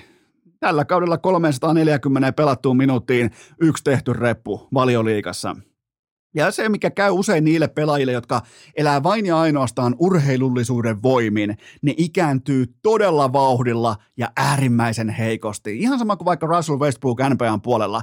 Äärimmäisen nopeaa ikääntymistä meidän silmien edessä. Kun taas sitten nämä äh, Steph Curry, no okei, se on ihan eri tapaus, totta kai tulo, niin kuin silloin vielä aikaa. Lionel Messi, ei juurikaan näy ikääntyminen, koska ei ole koskaan jyrännyt millään tietyllä fyysisellä lahjalla, toisin kuin Ronaldo koko uransa, uskomattomalla fysiikalla. Niin tässä sen näkee, kun isä, isä aika kolkuttaa oveen, niin tätä se on ja ei ota muuta kuin ottaa seuraava kysymys. En ole kyllä ihan hirveän surullinen siitä, että Ronaldo ei enää pärjää. Milloin viimeksi olet nähnyt yhtä hävyttömän tuomiopuhalluksen kuin Sano Mallin kohdalla UFCssä?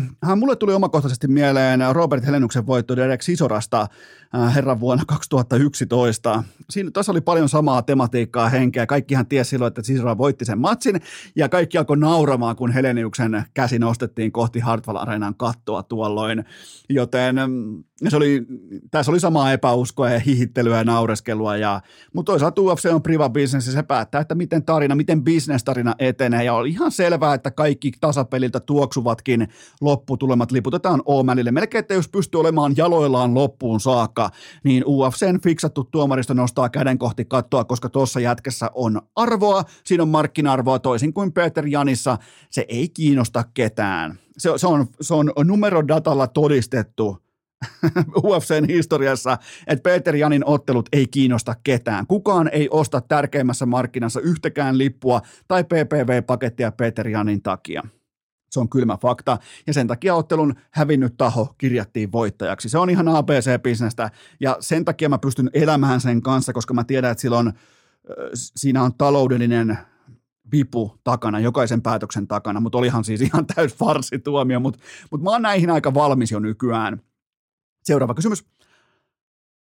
Paketoiko Islam Makajev myös Alexander Volkanovskin Makajevilta aika, voisiko sanoa jopa äärimmäisen kaunis klinikka, todella vaativassa pääottelussa. Ei todellakaan niin kuin silleen, että vaan ilmestyy häkkiä alkaa pätkimään jengiä turpaa niin kuin Habib aikoinaan, mutta erittäin laadukas voitto Olivierasta ja Volkanovski on upealla tavalla heti valmis vielä kohtaamaan Makajevi ja Habib haluaa mennä vieraskentälle Australiaan ja tämän takia UFC menestyy. Tämä on pähkinänkuoressa se, minkä takia UFC on nyrkkeilyä parempi kokonaistuote, koska nuo ottelijat on ihan oikeasti aina valmiita hyppäämään askiin. Niille kerrotaan, että sulla on matsi, niin sulla silloin on matsi. Nyrkkeilys voi mennä 4, 5, 6 vuottakin, kun että no eipäs vielä, no ei vieläkään. Sen jälkeen Pakua ja Mayweather on 50, kun ne kohtaa toisensa. Ja, mutta mut toi, on UFCn valti. No ottelijat on aina valmiita. Nyt tulee, tästä tulee ihan helvetin kuuma tiketti. Volkanovski vastaa Makajev ja kyllä mä, tohon, kyllä mä vielä toistaiseksi otan, otan Volkanovski, mutta olihan Makajevet siis ihan, ihan siis todella dynaaminen klinikka oli vieraa vastaan, joten kun ei viitti tasapeli sanoa, niin mä sanon ohuen Volkanovskin. Ja on muuten panoksia, on vyötä, on, on uh, pound for pound, uh, lista ykköspaikkaa ja kaikkea pelissä, joten näin sitä myydään, sitä tuotetta. Ja minä ostan. Seuraava kysymys. Milloin Suomesta nousee seuraava UFC-tason ottelija? No tuskin enää koskaan, koska täällä on kaikki kaikilla aivan liian hyvin kuitenkin lopulta. Kun katsoo tuota maailman kärkeä UFCssä, niin siellä koko ajan vilisee sanoja köyhyys, kodittomuus, favela, ainoa reitti koko perheelle on menestyminen häkissä, joten äh, ei täällä, ei täällä meillä kuulkaa. Täällä kasvatetaan lapsia pumpulissa ja ei täällä ole samanlaista viettiä tai pakonomaista tunnetta olla se alfa, olla se paras ja viedä se perhe luvattuun maahan, joten Tähän saakka kaikki suomalaiset UFC-ottelijat on olleet joko mm, tosi TV-tähtiä tai huijareita.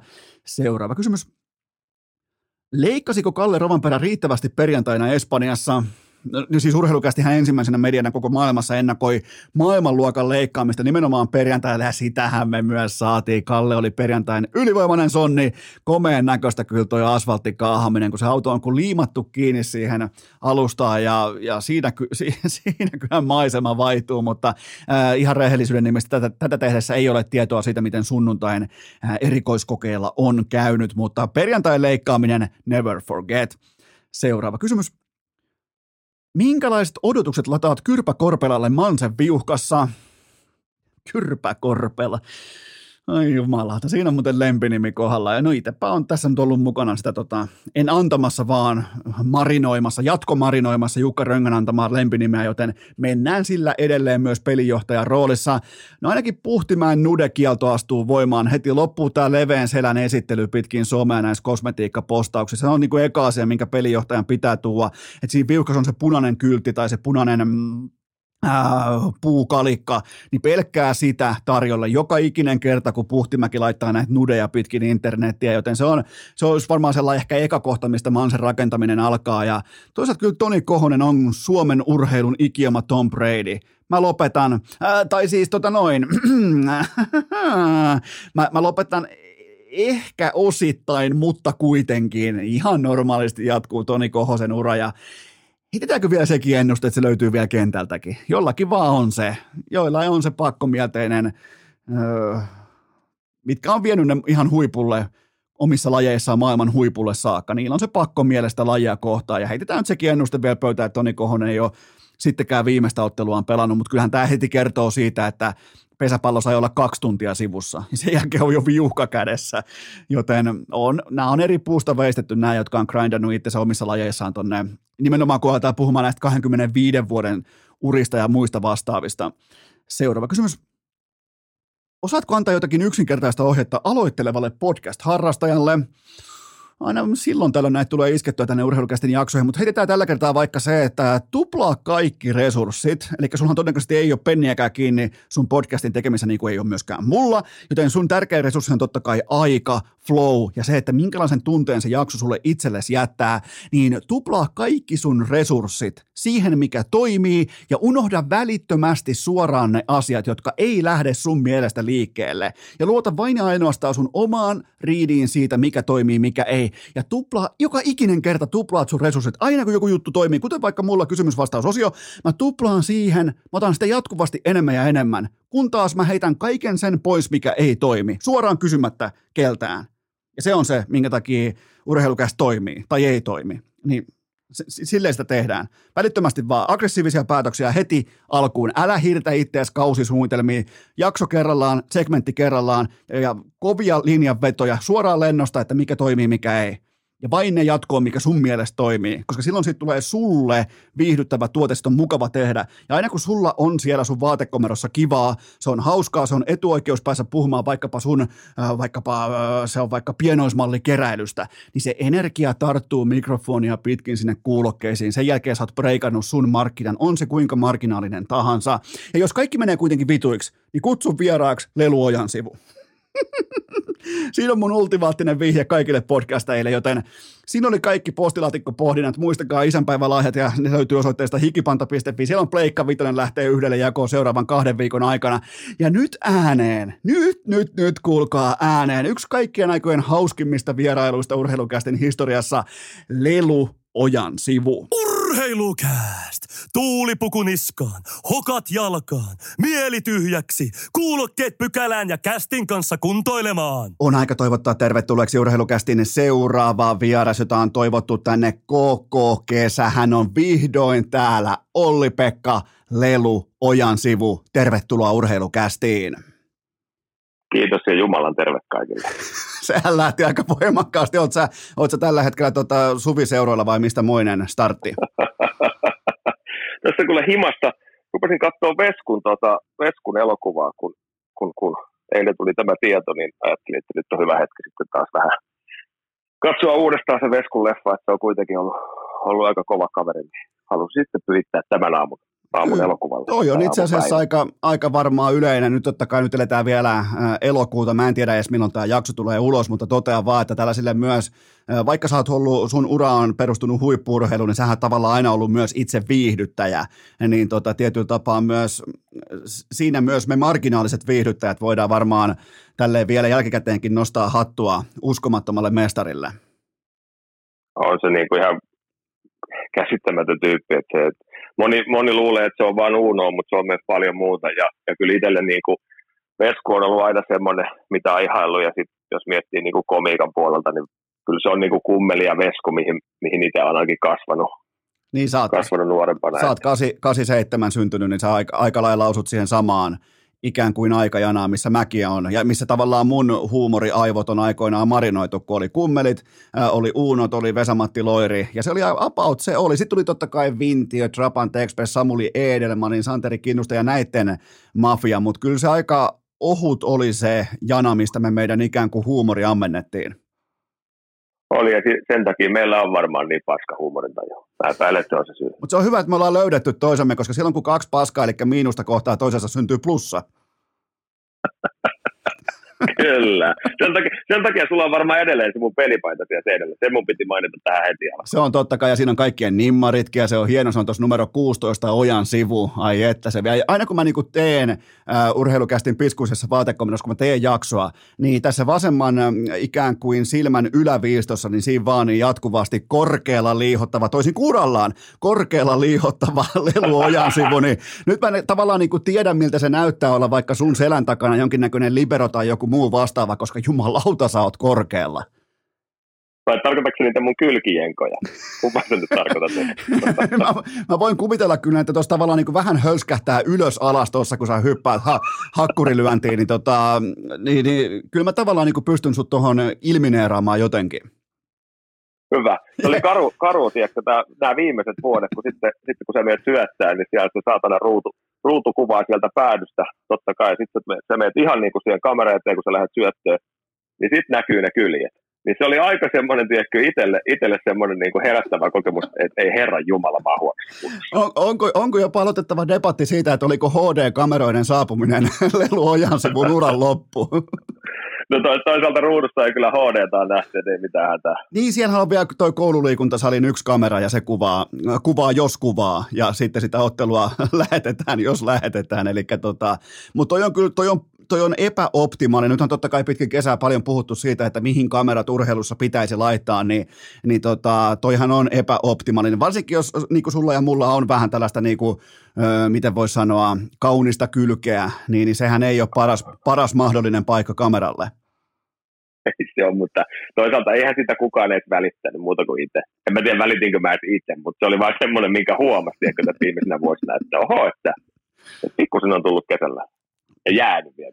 Huomaatko, miten meillä niinku keskustelun aiheet sivua jo lentopalloa? Oli vähän niinku jonkinnäköistä pikku uhkaa ilmassa siitä, että pääsääkö ollenkaan urheilun pariin tässä vierailussa, niin välittömästi hypättiin ikään kuin niinku, ö, lentopalloilun syvään ytimeen, eli jenkkakaavoihin. Mistä puhutaan seuraavaksi? Siitä, että läpsytellään toisiin pyllylle. Ei, no se, Se on se, myös yksi semmoinen, mistä tykkää, kaikki tykkää puhua. Niin, mikä siinä muuten on? Voidaan oikeastaan itse asiassa aloittaa siitä aika niin kuin perversistä osasta lentopalloa, että jokaista pistettä juhlitaan, myös hävittyjä pisteitä juhlitaan kuin Suomen mestaruutta, ja sen jälkeen läpsitään, pojat läpsii toisiaan perseille siellä aivan täysin vakavalla naamalla, niin, niin tota, kauan sulla kesti nyt irtaantua tuosta kulttuurista, kun sua ei enää kukaan läpsi? Se on oikeasti, on kyllä, sitä itsekään tajua, niin kuin, et sä itse siinä tajua, kun sä oot tehnyt jonkun pisteen ja sitten mennään siihen keskelle ja sitten pikku läpy siihen pyllylle, niin et sä edes mieti mitään. Mutta sitten kun sä rupeat katsoa sitä ja se ru- joku niinku rupeaa puhua siitä asiasta, sitten rupeat miettimään, että ei hemmetti, että se on muuten aika tyhmän näköistä, jos se ei niinku itse ole ikinä vaikka pelannut tai ollut siellä kentällä. Niin se on kyllä semmoinen, mitä kukaan ei niinku tajua, eikä me kyllä välttämättä niinku itsekään tajuta sitä. Ja sitten me vietiin se Severin kanssa ehkä vähän pitkälle, me ruvettiin ottaa siihen niinku ihan myös etupuolta mukaan välillä. Että Okei, niin että se lähti Severin kanssa, lähti laukalle sitten. se, se lähti ihan kirjaimellisesti. Ja säkin taisit sitten jonkun jakaa, jakaa silloin pari vuotta finaalisten aikaa, kun siinä oli semmoinen aika hellä, hellä kosketus oli tuohon etupuolelle. Niin, mutta se on, se on tosi Kyllä, ris, kyllä. se on riskikosketus sikäli, että jos se vähänkin kopahtaa väärästä kulmasta kiville, niin siihen voi mennä seuraavat kolme neljäkin palloa ohi täysin. No mäkin, no hei, mä täytän kolme viisi, niin ei se enää tunnu. Niin, niin, sulla alkaa olemaan jo näytöt annettu sillä saralla. Ei pari lasta kuitenkin tehtynä, niin eiköhän se ole niin kuin, sinne pikku hentokosketus, niin ei se enää tunnu. No mites toi perseen läpsintäpallo, niin tota, yli, ylipäätään, että jää, jääkö se sitten aina sinne kentälle, vai jos sä meet vaikka, sanotaan sä meet vaikka kaverin häihin, tai sä meet vaikka ää, riippijuhliin, niin, tai jotain, okei se oli ehkä vähän semi-kinki jopa sun mittarilla, mutta tota, sä meet vaikka kaverin häihin, niin onko sielläkin onnitteluiden ohessa sitten sellainen ihan pien ohut tota, kopautus sulhasen perseelle, vai, vai jääkö se pelkästään kentälle? Kyllä se jää sinne, mutta nyt kun on asia puheeksi, tästähän voisi ehkä muodostaa itsellensä sellaisen tuotteen, että aina kun menee tehty johonkin, niin antaa pienen läpyn niin kuin pyllylle. Ja katsoa vähän sillä, että millä tavalla se ihminen reagoi. Tämä siis tietenkin vaan miehille. Tätä ei kannata niin kuin edes naisille miettiä niin kuin missään nimessä. Joo, mä- mutta mä- niin kuin mä- miehille semmoinen pieni läpy. Mä, mä olin jo laittamassa sulle cancelin täältä tulemaan. Ihan normi perus Joo, mä, mä, mä ykkös, sen. ykkösluokan kirjeenä. Että tota, mutta on kyllä mielenkiintoinen, että ja nimenomaan se, että jokaisen pisteen jälkeen kävi miten kävi, niin on jonkinnäköinen pikapalveri ja jonkinnäköinen ryhmähali. Niin ainakin niin kuin, sanotaanko lentopalloilun tällä yhtenäisyys joukkueen sisällä, niin se on aika lailla koskematon. On se, ja sitten se oli tavallaan niin kuin, jos mennään vaikka kymmenen vuotta taaksepäin, niin ei, ei menty hävityn pisteen jälkeen, ei menty siihen keskelle. Mutta sitten veikkaan, että me oltiin aika ekoja, olisiko tyyli ollut Ranska tai joku, joka rupesi tekemään sitä, ja sitten vähän niin kuin kopioitiin siitä, ja sitten niin kuin, nyt, se, nyt se tekee niin kuin kaikki, että aikaisemmin mentiin vaan se voitettu pisteen jälkeen, mutta nykyään se on myös hävitty pisteen jälkeen, ja mä olin sitä niin, kuin niin vastaan kuin voi olla, mutta sitten mä tajusin, että se onkin itse asiassa ihan hyvä juttu, että mennään siihen keskelle, tuli millainen moka tahansa, kun virheet kuitenkin tulee, sit, sitähän tuo urheilu on. Niin se oli itselle semmoinen alkuun, että ei, mutta sitten mä rupesin itse niinku tykkään siitä, ja sitten mä muistin, mä menin Turkkiin pelaan tai jotain, olisiko ollut Turkki jo. Niin sit mä ehdotin siihen, että voidaanko tehdä näin. No se ei ihan turkkilaisille mennyt läpi, mutta, tota, mutta se oli itselle semmoinen loppupeleissä niinku hyvä asia. Okei, okei, se on kyllä se on hyvin harvinaista, koska ei tule mieleen toista sellaista lajia sinällään, missä ikään kuin ryhmä kasaantuu noin useasti ottelun aikana. Jossain jääkiekossa saatat olla vaikka koko kauden ottamatta mitään kontaktia sun pelikaveriin, ihan oikeasti. Niin tota, toi on ihan eri maailma siinä mielessä.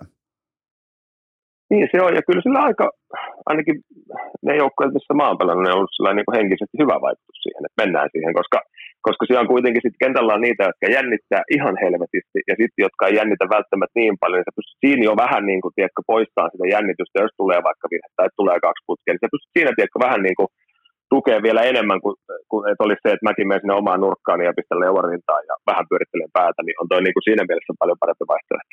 Okei, otetaanpa muutama lämmittelykysymys, eli Olli-Pekka Lelu Ojan sivu. Kerrohan nyt kaikille, koska tämä kiinnostaa myös mua, että mistä tulee tämä Lelu-lempinimi? Onko se, koska suohan se mikä on harvinaista, niin, niin sua sanotaan totta kai useammin Leluksi kuin Olli-Pekaksi, niin, niin, niin mistä se Lelu tulee? Siis mä olin kuuden vanha, mä hengäsin vanhempien kavereiden kanssa, mä tein jotain tyhmää ja sitten ne sanoi mulle, että tyyli, että saat, saat ihan leluäijä tai Okei, jotain vastaavaa. Ja okei. sitten se jäi siitä. Koska Nyt to, mä en tykännyt siitä alkuun yhtään, Ja sitten mä rupesin jossain vaiheessa miettimään, että ei helvetti, että tämähän on semmoinen nimi, mitä kellään muulla ei ole. En miettinyt silloin vielä henkilöbrändin rakentamista tokalla tai ekalla luokalla, mutta, mutta tuli semmoinen, että ei siisti, että mulla on niinku erilainen tämmöinen lempinimi kuin muilla on. Joo, koska en mä, Se mä, en tiedä, niinku ketä, mä en tiedä Mm. ketään muuta lelua kuin ehkä Lelu Laukkanen. Ja, ja se on siinä. No se, ja sitten on yksi semmoinen toinen jääkiekkoilija, jonka oikeata nimeä mä en muista Oulusta, mutta tota, mä itse sen kanssa joskus puhunut Rukalla vessassa noin 03, että kumpi meistä on se oikea lelu. Oho, Mä taisin ehkä voittaa sen, tai sitten mä muistan väärin. okei, eli se oli vähän kuin tällainen le- Lelu stand-off-tyyppinen tilanne. Se oli, se oli. Ja samaan aikaan siinä oli, oli vessassa ja puhui, joku toi mulle puhelimia ja sitten sanoi, että se lelu, ja mä sanoin, okei, ja sitten ruvettiin vääntää sitä, että kumpi on se oikea. Toi on, muuten, toi on muuten kova sille, että kello 03 rukalla, todennäköisesti jossain pisteessä tai jossain, onko siellä piste? Kyllä. Taitaa olla, taitaa olla nimenomaan pisteessä, niin mieti, kaksi lelua menee vessaan ja vaan yksi tulee pois. Todella kova. Ja sanoppa mulle tämän nimi tämän jääkiekkoille. Siis se, on, se on se, ketä on tehnyt ekassa pelissä, ekassa vaihdossa, eka kosketus on tehnyt maali. Onko se Lehtosen Mikko? Ei. Perkele, Näsvillessä oli silloin joskus. Autaisiko? No kyllähän toi, toi, toi alkaa kääntymään aika voimakkaasti, koska Mikko Lehtosen on ihan älytön määrä. Niitä on kolme, Kyllä. kolme pelkästään päässyt niin kuin ihan jopa, voisiko sanoa kansainväliselle tasolle. Mutta jos tämä on nimenomaan tämä kärppien numero 26 Mikko Lehtonen, niin se voisi Kyllä. ollakin lelu. No niin, tämän kanssa me ollaan. Ja me ollaan myös keskusteltu jälkeenpäin, niin kuin, mutta hyvästä hengestä ei siinä mitään, mutta tota, hän on myös lelu. Okei, no tässä on sitten, sit on, sit on vielä Lelu Laukkanen, joten kyllähän tässä niinku kuitenkin sitten Lelu. Okei, okei, se tulee siis kutosluokalta ja, ja tuota, kävit siis rukalla Ei ottamassa kun tokalta. Ei kun siis, se- ei, siis lempinimi tulee niin kuin, kuusivuotiaana kyllä. Kyllä, just näin. Okei, se tulee niin kaukaa, eli se on nyt selvitetty. Okei, seuraava lämmittelykysymys. Tuleeko susta nyt sitten kaikkien vuosien jälkeen lopulta Jehovan todistaja, kun tämä urheiluura on pelaajana ohi? Ei musta vaan tuu. Ei tule, tiedätkö. Ai, ai, ai. Mitä tuota, mi, mi, mä syytän meidän vanhempia, mutta huonosta kasvatuksesta tässä asiassa, niin kuin mua ei ole opetettu tarpeeksi aikaisin, että mit, mitä Jehovan todistajat niin sulle ne ilmeisesti oli pitkään niin kuin pikemminkin agentteja. Niin siis mä luulin oikeasti, että ne on salaisia agentteja. Se on muuten ollut ihan kova ura. Ai. jo- Jos teillä on vaikka ollut aikoinaan jossain Vammalan koulussa on ollut niin kuin tällä, että mikä susta tulee isona päivä, niin susta on tullut joko huippurheilija tai Jehovan todistaja, ja, ja susta tuli toinen. Mieti. Sä, sä tiesit jo silloin, että Tiesin. susta tulee toinen, niin aika, aika niin kuin tarkka silmäisyyttä oli jo. Oi, ja siis mullahan on vielä mahkut myös siihen toiseen, eli mulla on mahkut tätä 2 kautta 2. Toi on kyllä, toi on, Tämä on vie- niin kuin ihan uskomaton tilanne. et, et kyllä mä monennäköisiä niin kuin urajakeita, jotkut on vaikka, niin kuin, että musta tulee vaikka keihänheittäjä tai poliisi tai jotain, niin, niin toi on kuitenkin niin kuin aika laidasta laitaa. Mä, mä veikkaan, että mä katsoin itseäni peilistä ja tajusin, että tästä, ei, tästä kropasta ei tule poliisia eikä palomies. Että se ei vaan ole, niin kuin, se ei vaan ole niin kuin mahdollista.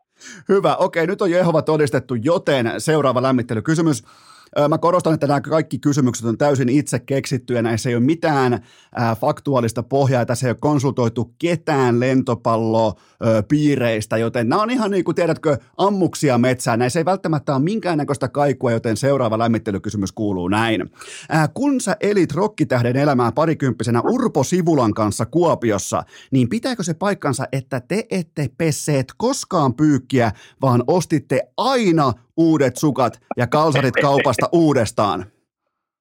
Ei, kun mä pesin upin pyykin. Kyllä me pestiin. Mutta me oikeasti se oli siis, me, me varmaan luultiin, että me ollaan jotain rokkitähtiä. Me oikeasti varmaan niinku, varmaan niinku ajateltiin, tai enpä tiedä mitä me ajateltiin, mutta oli meillä kyllä helvetin hauskaa. Et nyt kun seuraa noita nuoria, niin tavallaan on niinku tosi, tosi tyytyväinen siitä, että ne ei vedä ihan samalla tapaa. Okei, että siellä oli niinku ei, Kuopion, niinku, ei, ei siinä ole mitään tekemistä urheilun kanssa. Ei mitään tekemistä. niin, että siellä oli Kuopion yöelämä oli, oli tuttu, tuttu tota, tai niin oliko vippikortti sitten useampaakin paikkaan? No kyllä sinne aina jollain, jollain kikalla pääsi niin kuin jonon ohi, jos nyt Kuopiossa on jono, ja kai tällä muutamaa paikkaa oli silloinkin jo, silloinkin jo jonot, mutta tota, mulla oli paha se, kun mä tulin Kuopioon, mä en tuntenut ketään ihmistä, ja sitten ensimmäisen vuoden aikana kaikki kaverit, ketä mä sain, niin ne oli töissä baarissa. Niin jokainen pystyy päättelemään siitä, että miten, miten se yhtälö niin kuin toimii. Olipa hyvin tavallaan niin kuin verkostoiduttu uuteen kulttuuriin ja paikallisiin ihmisiin, kun on kaikki... Joo, oli sinne, saat, saat tulla omaa, omaa vikaa myös vähän. Sanot, sanotaanko näin, että pistää myös omaa piikkiin pikkusen. Eli, eli sulle tuli sitten maanantait ja tiistait tutuiksi, koska nehän on tunnetusti ammattilaisten päiviä. Oli ja sitten siinä keskiviikkona oli jo opiskelijoita ja kyllä se siitä, kyllä se viikko aika hyvin rakentui. No, no mitäs, mitäs, veikkaa, mitäs veikkaa toinen legenda, äh, Urpo Sivula, niin onko hän nyt ton jälkeen sitten kuitenkin vielä kokeillut myös itse pyykinpesua? mä, kyllä mä veikkaan, että Upio, tota, Upio joutunut kokeilemaan, että et, et, tota, hänen, hänen puolisonsa ei välttämättä pese ihan kaikkia, mutta, mutta on tässä itsekin aika paljon kuule rauhoitut, että, että ei ihan samanlaisia rokkitähtiä olla, vaikka välillä joskus saattaa perjantai lauantai aksilla luulla olevansa jotain, mutta kyllä sitten sunnuntaina aika nopeasti palautuu tuonne maan pinnalle. Okei, seuraava lämmittelykysymys. Mitä kaikkea kuului ammattikouluikäisen Ojansivun PMVn takakontin myyntivalikoimaan joskus 2000-luvun alussa? no se MP3 soittimia taisi olla ja sitten tai muuta. Okei, MP, MP sä, sä, sä nimit, toi on, nimet, toi on mulle niin Puhelimia, puhelimia. Mitä? Niitäkin on. Ai puhelimia, koska toi on tärkeä kuulla, että nimenomaan MP3-soittimia, koska sä et lähtenyt silloin siihen minidisc-boomiin mukaan ollenkaan, vaan sä niin haistoit, että toi MP3 tulee olemaan se, joka biittaa markkinan. Joo, siis se oli, niin kuin, se oli varma tieto, eikä ei mulla ollut itsellä varmaan ikinä rahaa ostaa semmoista niin kuin itselle Niin tota, MP3-soitin oli hyvä ja se oli, sitä sai myytyä yllättävän hyvin ja se oli hyvä kate. Okei, eli sä olit ihan kunnon, niin kuin, sä olit takakonttimyyjä. En ollut kunnon, mutta muutaman kaupan tein joskus, en mä nyt mikään kunnon myyjä ollut, mutta siis ammattikoulussa oli kyllä kunnon myyjiä, mutta ne oli joukkoja, kaverille tuli aina myytä jotain. Okei, mä, en edes, mä en edes viitte kysyä, että mistä nämä kamat tuli, mutta, tota, mutta, mutta sehän ei kuulu tarinaan. Ei, se ei, se ei kuulu tarinaan, ei missään. Teit, teitte itse ammattikoulussa. ei me tehty satana yhtään mitään. Okei, seuraava lämmittelykysymys. Ää, sun arvostetut kollegas ää, kuvailee sua huipputason jopa Suomen ainoaksi keinutuoli, ää, keinutuolipuolustajaksi. Mitä tarkoittaa, kun on keinutuolipuolustaja?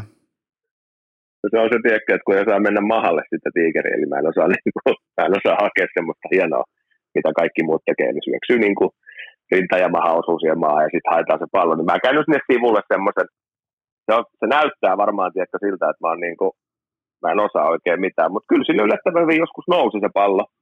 Mutta se on aika semmoinen vanhan liiton niin kuin, tavallaan syöksyminen. Okei. Okei, eli sulla on niinku se on tosi ruma. Että toi on, toi on sun, sun niinku taktiikka ollut. Ja toi aika, nyt kun katsoo sun uraa jälkikäteen, niin toihan vei aika pitkälle. Oh, ja sitten sitä ruvettiin nimittäin tynnyriksi. Mä en tiedä, johtuuko se mun niinku ulkonäöstä vai siitä, miten mä teen sen, mutta se, se vaihtoi sitten nimensä tyntyriksi.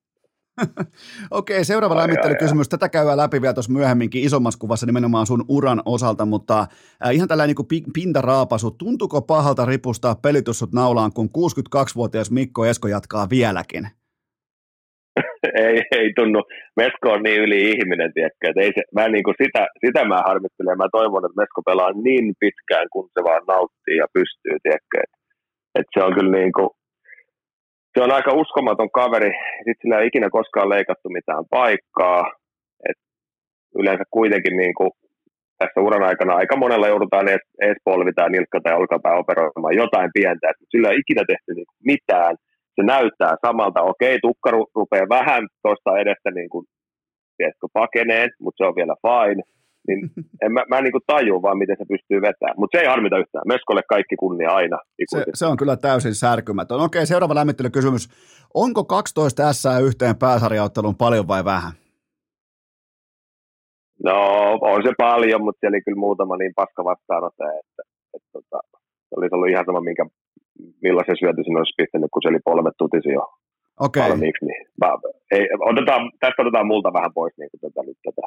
Et olisi muutama hyvä syöttö, mutta sanotaanko, että seitsemän hyvää ja viisi oli sitten semmoista, että no ei saatana, ei tuommoinen voi lähteä.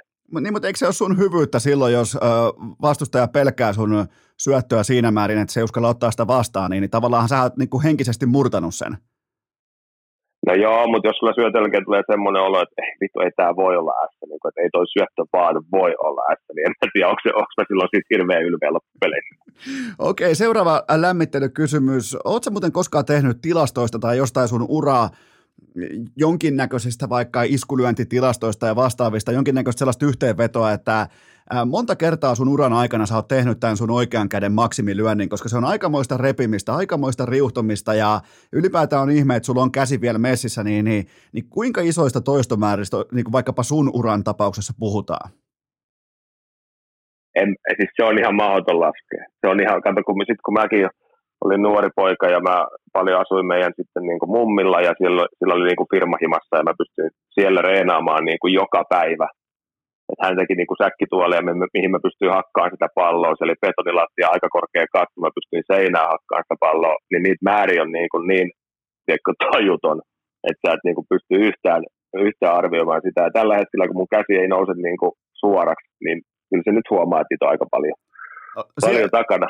Sielläks aikoinaan hioit on sun erittäin tarkan ja se, mikä sut vei sitten lopulta niin kuin isoihin rahoihin ympäri maailmaa, niin sielläks se tuli siellä mummon firman betonihallissa? Siellä se tuli. Okay. Siellä, sit ihan oikeasti siellä se tuli. Niin kuin, että sitä, sitä moni ei ehkä, niin kuin, kun mutkin aina niin kuin tunnetaan, että mä, mä oon laiskareena ja tällainen. Joo, mä en ole välttämättä se joukkueen niin kuin se, tiedätkö, Petteri Forsseli, joka vetää niin kuin ihan hulluna. Mutta sitten se, että mä oon niin paljon hienosta tekniikkaa himassa, että se, mä pystyn niin kuin, silloin kun käsi oli kunnossa, niin jos sä herätät mut yöllä syöttää, niin mä pystyn kyllä syöttämään. Niin. Että se tekniikka oli niin kunnossa. Mutta se, että se on tullut oikeastaan siellä ja kyllä se niin on uran, uran varrella joutunut uusia variaatioita tuomaan, kun tulee sitten ongelmia vaikka olkapään kanssa, mutta sitten ne kaikki kuitenkin pohjautuu sieltä. Oliko, oliko toi vähän niin kuin, sä oot kenties mahdollisesti oot lukenut Andre Akassin elämänkertakirjan, niin siinähän keskityttiin yhteen asiaan jo lapsesta pitäen, että siinä pitää, että jos huipulle mennään, se menee tätä reittiä pitkin, eli syöttöjen vastaanottojen kanssa, että sen ensimmäisen lyönnin vastustajan syöttöä pitää olla helvetin kova ja maailman paras, niin oliko sulla vähän niin kuin ehkä tiedostamattomastikin samaa mentaliteettia, että mun iskulyönnin pitää olla, että se on se, millä mä meen tai en mene, niin oliko siinä, oliko siinä samanlaista otetta sitten? En mä, en, mä, en mä nuorena ikinä miettinyt Joo. mitään siis, että ei, ei mulla ollut mitään semmoista oikeasti niin kuin targettia. Mä vaan tykkäsin hakata sitä palloa. Niin, että siinä ei ollut ke- ketään vaikka tota vanhempia tai coachia tai mitään muuta. Että se oli ihan pelkästään omasta vilpittä. Mietin nyt, kun on kuitenkin siihen aikaan olisi ollut myös, myös vaikka jalkapalloa, jääkiekkoa, mennä vaikka Herran Jumala vaikka uimahyppyjä tekemään tai jotain, niin sä hakkasit lentopalloa yksin, niin onhan toi niinku, kyllähän tuossa melkein niinku valtion hotelli kutsuu. Ja siis oli, totta kai mun faija oli niin kuin mukana, mutta ei mun faija voi olla tehdä aamusta iltaa siinä vierellä, mutta totta kai mä pallottelin paljon faijan kanssa tällä näin, mutta, mutta niin kuin, kyllä se vaan tuli sieltä, että mä kuvittelin tilanteita. Mä kuvittelin tosi paljon tilanteita, mä tein sitä myös niin kuin vanhempana, että mä kuvittelin, että mä oon tässä ja tässä paikassa, mä tavallaan valmistaudun johonkin, mutta sitten niin nuorena mä kuvittelin sen tilanteita, niin kuin, että okei, nyt nyt tulee tämmöinen, nyt on tämmöinen tilanne ja mitä mä teen tällä ja näin. Et se oli niin kuin enemmän semmoista, en mä koskaan ollut sillä ei, musta ei saa semmoista hienoa lausetta, että mä oon jo nuorena nähnyt itseni jossain tuolla noin ja kuvitellut niitä, ei. Mutta mä, mä oikeasti ainut asia, mitä mä silloin nuorempana niin kuvittelin, että mä oon Valepan liikajoukko. Mä pääsen Valepan liikajoukkojen mukaan, mä kuvittelin sieltä tilanteita, se oli mulle niin kuin semmoinen, tiedätkö, kraalin malja. Joo, toi on kyllä, toi on mielenkiintoinen toi, ja siellä siellä nimenomaan mummola firman betonihallissa, niin siellä syntyi se, koska mä en ihan hirveästi, kuten tiedät, mä en ole mikään lentopalloanalyytikko, en ainakaan johtava, mutta kyllähän sulla silloin, kun sä olit, sä olit sun primissas, niin, niin kyllähän sun lyönneistä näki, että sä et pelkää sitä viivaa, että sä uskallat laittaa sen siihen viivan päälle. Joo, en mä siis, en, en mä pelännyt ikinä mitään, kyllä mä tatsi on niin kuin ollut, ollut niin kuin tosi hyvä, ja sitten mun oli pakko korvata se mun olematon fysiikka jollain kato, kun ei pääse senttiäkään ilmaa, sitten on aika hidas, niin se on pakko jollain vaan korvata. Tässä, tässä liva, livahdettiin jopa niin kuin ihan lentopalloanalytiikan puolelle, joten seuraava lämmittelykysymys. Tämän, tämän tietää ne, jotka katsoo aikoinaan arvokisoja, niin, niin äh, tämä kysymys kuuluu näin, että ethän sä vaan anna tätä haastattelua väärä lippis päässäs. Totta kai anna. se, se, muistaakseni, Sehän on ihan selvä. Mikä, mikä sulla oli joku, tota, olisiko se ollut Gatsin tai jonkun muun lippi silloin aikoinaan, niin tota, tu, tu, miten, miten siitä edettiin ja tuliko, koska sehän aiheutti ihan mukavankin pienen poreilun, niin, niin, niin se oli ensinnäkin sulta fiksu kampanja, mutta miten se, miten se sitten kulisseissa eteni? Nyt kun kaikki on sanottu ja tehty ja ura on ohi, niin voidaan siitäkin puhua. Öö, ei, si- ei sinne mitään ihmeempää tullut. Meillä oli silloin kisat päällä, niin sitten ei mulle niinku kukaan mitään hirveästi painetta antanut. Säilyn noin Keijo vaan pisti viestiä, laita se lippis kassin pohjalle ja nopeasti. Okei, laitoitko? Laitoin mä, mutta ei siitä tullut niinku muuten mitään, tiedätkö, ei puhun ottanut kukaan yhteyttä. Mutta kyllä mä, mä, epäilen, että mä oon edelleen tuolla veikkauksen toimistolla, niin mä oon edelleen mustalla listalla. No ihan pommi varmasti oot. Siellähän on sellainen 20 vuoden lista, kun kerran pääsee, niin mulla on vielä ainakin kymmenisen vuotta vielä edessä, joten tota, kyllä sullakin sellainen niin kuin Mutta se neli... on tosi harmi. Niin, Se on se, on, tosi harmia. se on tosi harmia, niin kuin joka päivä saa olla saa kurkkia olan yli, mutta, tota, mutta tota, se oli kyllä, se oli mielenkiintoinen hetki silloin kotimaisessa mediassa ja silloin oli Lelu Ojansivu oli väärä lippis päässä haastattelussa, mutta äh, viimeinen kysymys liittyen arvokisoihin. Harmittiko sua koskaan pelaajana, kun sä et päässyt, oikeastaan kun sä itse totta kai Askissa, niin sä et päässyt koskaan kuuntelemaan Mikko Hannulan todella upeata lennokasta selostusta isoista peleistä. Nimittäin se tunnelma kotikatsomossa, niin se oli aivan täysin fantastista. Niin, niin, niin, ka, kai sä katsoit nauhalta edes. Katoi. Kyllä se pakko myöntää, niin se kuupapeli, niin se lähti vähän laukalla. Se, se on, Ihan, tiedätkö, ihan vähän. Se, se, se, on, se on mieletön se tunnelma, ja lentopallohan on muuten siitä hieno laji, eh, nimenomaan tunnelman kannalta, koska siinähän pedataan sitä niin kuin tavallaan orgastista loppusuoritusta, useimmiten just sun kaltaiselle pelaajalle, eli ensin on nosto, sen jälkeen on passi, ja yleisö ikään kuin osaa jo vähän niin kuin ladata sitä vaikkapa huutoa tai tuuletusta, niin, niin se on lentopallossa hienoa. Siihen sitten vielä Hannula, joka ottaa sen niin tosissaan ja tunteella, niin ai saatana oli hienoa katsoa pelejä. On, on varmasti ollut, mutta mä, mä oon tosi monta kertaa katsonut sen, kun jossain on joku se kuupapeli semmoinen kooste, niin siinä tulee periaatteessa ne kaikki, mitä se vetää, niin miksi niitä kutsutaan, jotain vertauksia, ne on niin kuin, tiedätkö, niin on se kyllä niin kuin, siinä on pakko nauraa. Sitten kun aina välillä tuntuu, että nyt se muuten pyörtyy, että nyt on pakko pyörtyä. Ei, se jatkaa vähän niin kuin kummelissa perintöä odotellessa, kun se isoisä meinaa aina kuolla välillä. Niin se vielä kerran kasaa sieltä itsensä mukaansa, niin kuin mukaan siihen hommaan, niin, niin kun se, se jatkuu se analogian syöttäminen jatkuu vaikka toista minuuttia ja vielä se pysyy tolpillaan, niin on se, se on kova suoritus. Mutta täytyy antaa pieni shoutout siihen Ylen äijille. Ne on oikeasti, ne on ihan helvetin mukavia tyyppejä. Ne niin kuin, niille myös paljon kiitosta siitä, että ne on tällä hetkellä ainut media, ketä kirjoittaa lentopallosta. Okei, totta kai Yle on eri asia kuin IS tai IL tai mitkään muut mediat, mutta se, että ne on oikeasti todella niin kuin mukavia. Ne, ne koittaa omalta osaltaan niin kuin tätä meidän lajia pitää jotenkin hengistua mediassa. Se, tota, mutta toisa- toisaalta taas kyllä vaikkapa iltapäivälehdet tai kun silloin kun niiden algoritmi ja ti- tilastot ilmoittaa, että tämä laji kiinnostaa, niin kyllä sitä silloin myös kirjoitetaan. Et, et, et se, se, on kans, ja mä Joo, ymmärrän, ja että se on meidän oma vika. niin En on, mä syytä ketään, se on meidän oma vika. niin on. Ja, ja tota, mä olin vaan tulossa siihen, että tavallaan Ylehän täyttää laadukkaasti oman tehtävänsä, kun taas teidän pitää pystyä myymään perse tänne paremmin sitten taas vaikkapa iltapäivälehdille, ja niinhän se sykli pyörii. Niinhän se pyörii. Se on ihan se, se on selvä ja simppeli kaava, ei siinä ole mitään. Okei, siinä oli muuten lämmittelykysymykset, ollaan 26 minuuttia louhittu menemään No niin. tässä. Onko muuten pisin lämmittely, on mitä puolentoista ikinä, ootko, onko muuten pisin lämmittely, mitä oot ikinä lentopalloilijana ottanut, tämä kyseinen 26 minuuttia? On, on, voi vannoa. Ei kyllä itse, otin mä loppuaikana, pakko myöntää. Mä olin niin paskana jo, että mulla oli pakko loppuaikana tiedätkö, ottaa kunnon lämpöä. Okei, eikä se alkoi sitten, kun oli pakko, mutta sitä ennen, niin, niin tuli- tulitko se koskaan niin kuin ihan puhtaasti raakana pelaamaan? Pari puulaakin, olkapään pyöräytystä ja askiin. Sitä joskus, mä muistan jonkun, jo, tai muutamia pelejä semmoista, kun valmentaja sanoi mulle, että okei, tänään huilivuoro, että ei mitään, ei tarvitse ottaa lämpöjä edes. Ja Sitten mä istun siellä vaihtonurkkauksessa menossa joku e- eka erä, mulla on polvituet siinä alhaalla ja kengät auki, ja sitten valmentaja näyttää, että kehi. Sitten sä oot sillä, että okei, ei tässä mitään. Ja siitä vaan kuule, tuet ylös ja kengät kiinni ja kentälle, niin kyllä sitä muutama kerran on tullut tehty. Mutta se, ei, se ei ollut niin kuin, tämmöinen tietoinen valinta. Se okei. on vähän niin kuin ollut pakosta. No kerropas, kerropas mulle nyt, mennään sinne ihan niin kuin juurisyyn äärelle. Minkä takia lentopallo? Totta kai Suomessa on paljon paljon lajeja, mistä voi valita ja on yksilöurheilua, joukkueurheilua, jokaiseen lähtöön erilaisia harrastuksia, niin miksi oli sulle nimenomaan lentopallo? No koska vammalla ja faija, Okei, siinähän ne oli. niin. Eli Ei, siinä, niinku, Se on niin, kuin niin simppeli, tiedätkö? joo, että sä synnyit ikään kuin lentopallo kourassa. Niin kyllä, ja sitten sit Pammalassa, kun ei, ei siellä ole oikein mitään muuta urheilua. Ja joo, mäkin kävin joskus pelapudissa ja kokeilin varmaan säpää yhden kauden tällainen, että kyllä siellä nyt voi harrastaa kaikkea, mutta se, että, että se kaupunki kuitenkin edelleenkin tänä päivänä tunnetaan lentopallosta. Niin se on se mikä, siinä, syy. mikä siinä sitten on, että se vammalla ei edes yritä mitään muuta lajia kuin lentopalloa? No ei se riitä, ei siis, se on, se on niin pieni paikka ja sitten se jää kuitenkin siinä aina Tampereen varjoon, siinä on 50 kilsaa Tampereelle, sitten siitä aika lyhyt matka Poriraumalle. Ei se, se on niin kuin, ei, ei, ei, ei siinä ole mitään järkeä, eikä siellä sitten saa fasiliteettia tehdä mitään muuta kuin lentopalloa.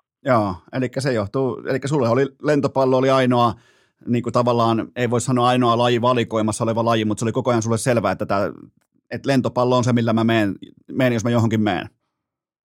Kyllä. Toi, tota, toi, toi on mielenkiintoista, mitä sä oot joskus sanonut, että et, et, sun ainoa tavoite oli pelata vammalla lentopallon paidassa ja kaikki sen päälle on sitten plussaa, niin, niin missä kohtaa sä aloit suurin piirtein hoksaamaan, että hetkinen, että tämä voi viedä tämä laji kenties jopa vammalaa pidemmällekin?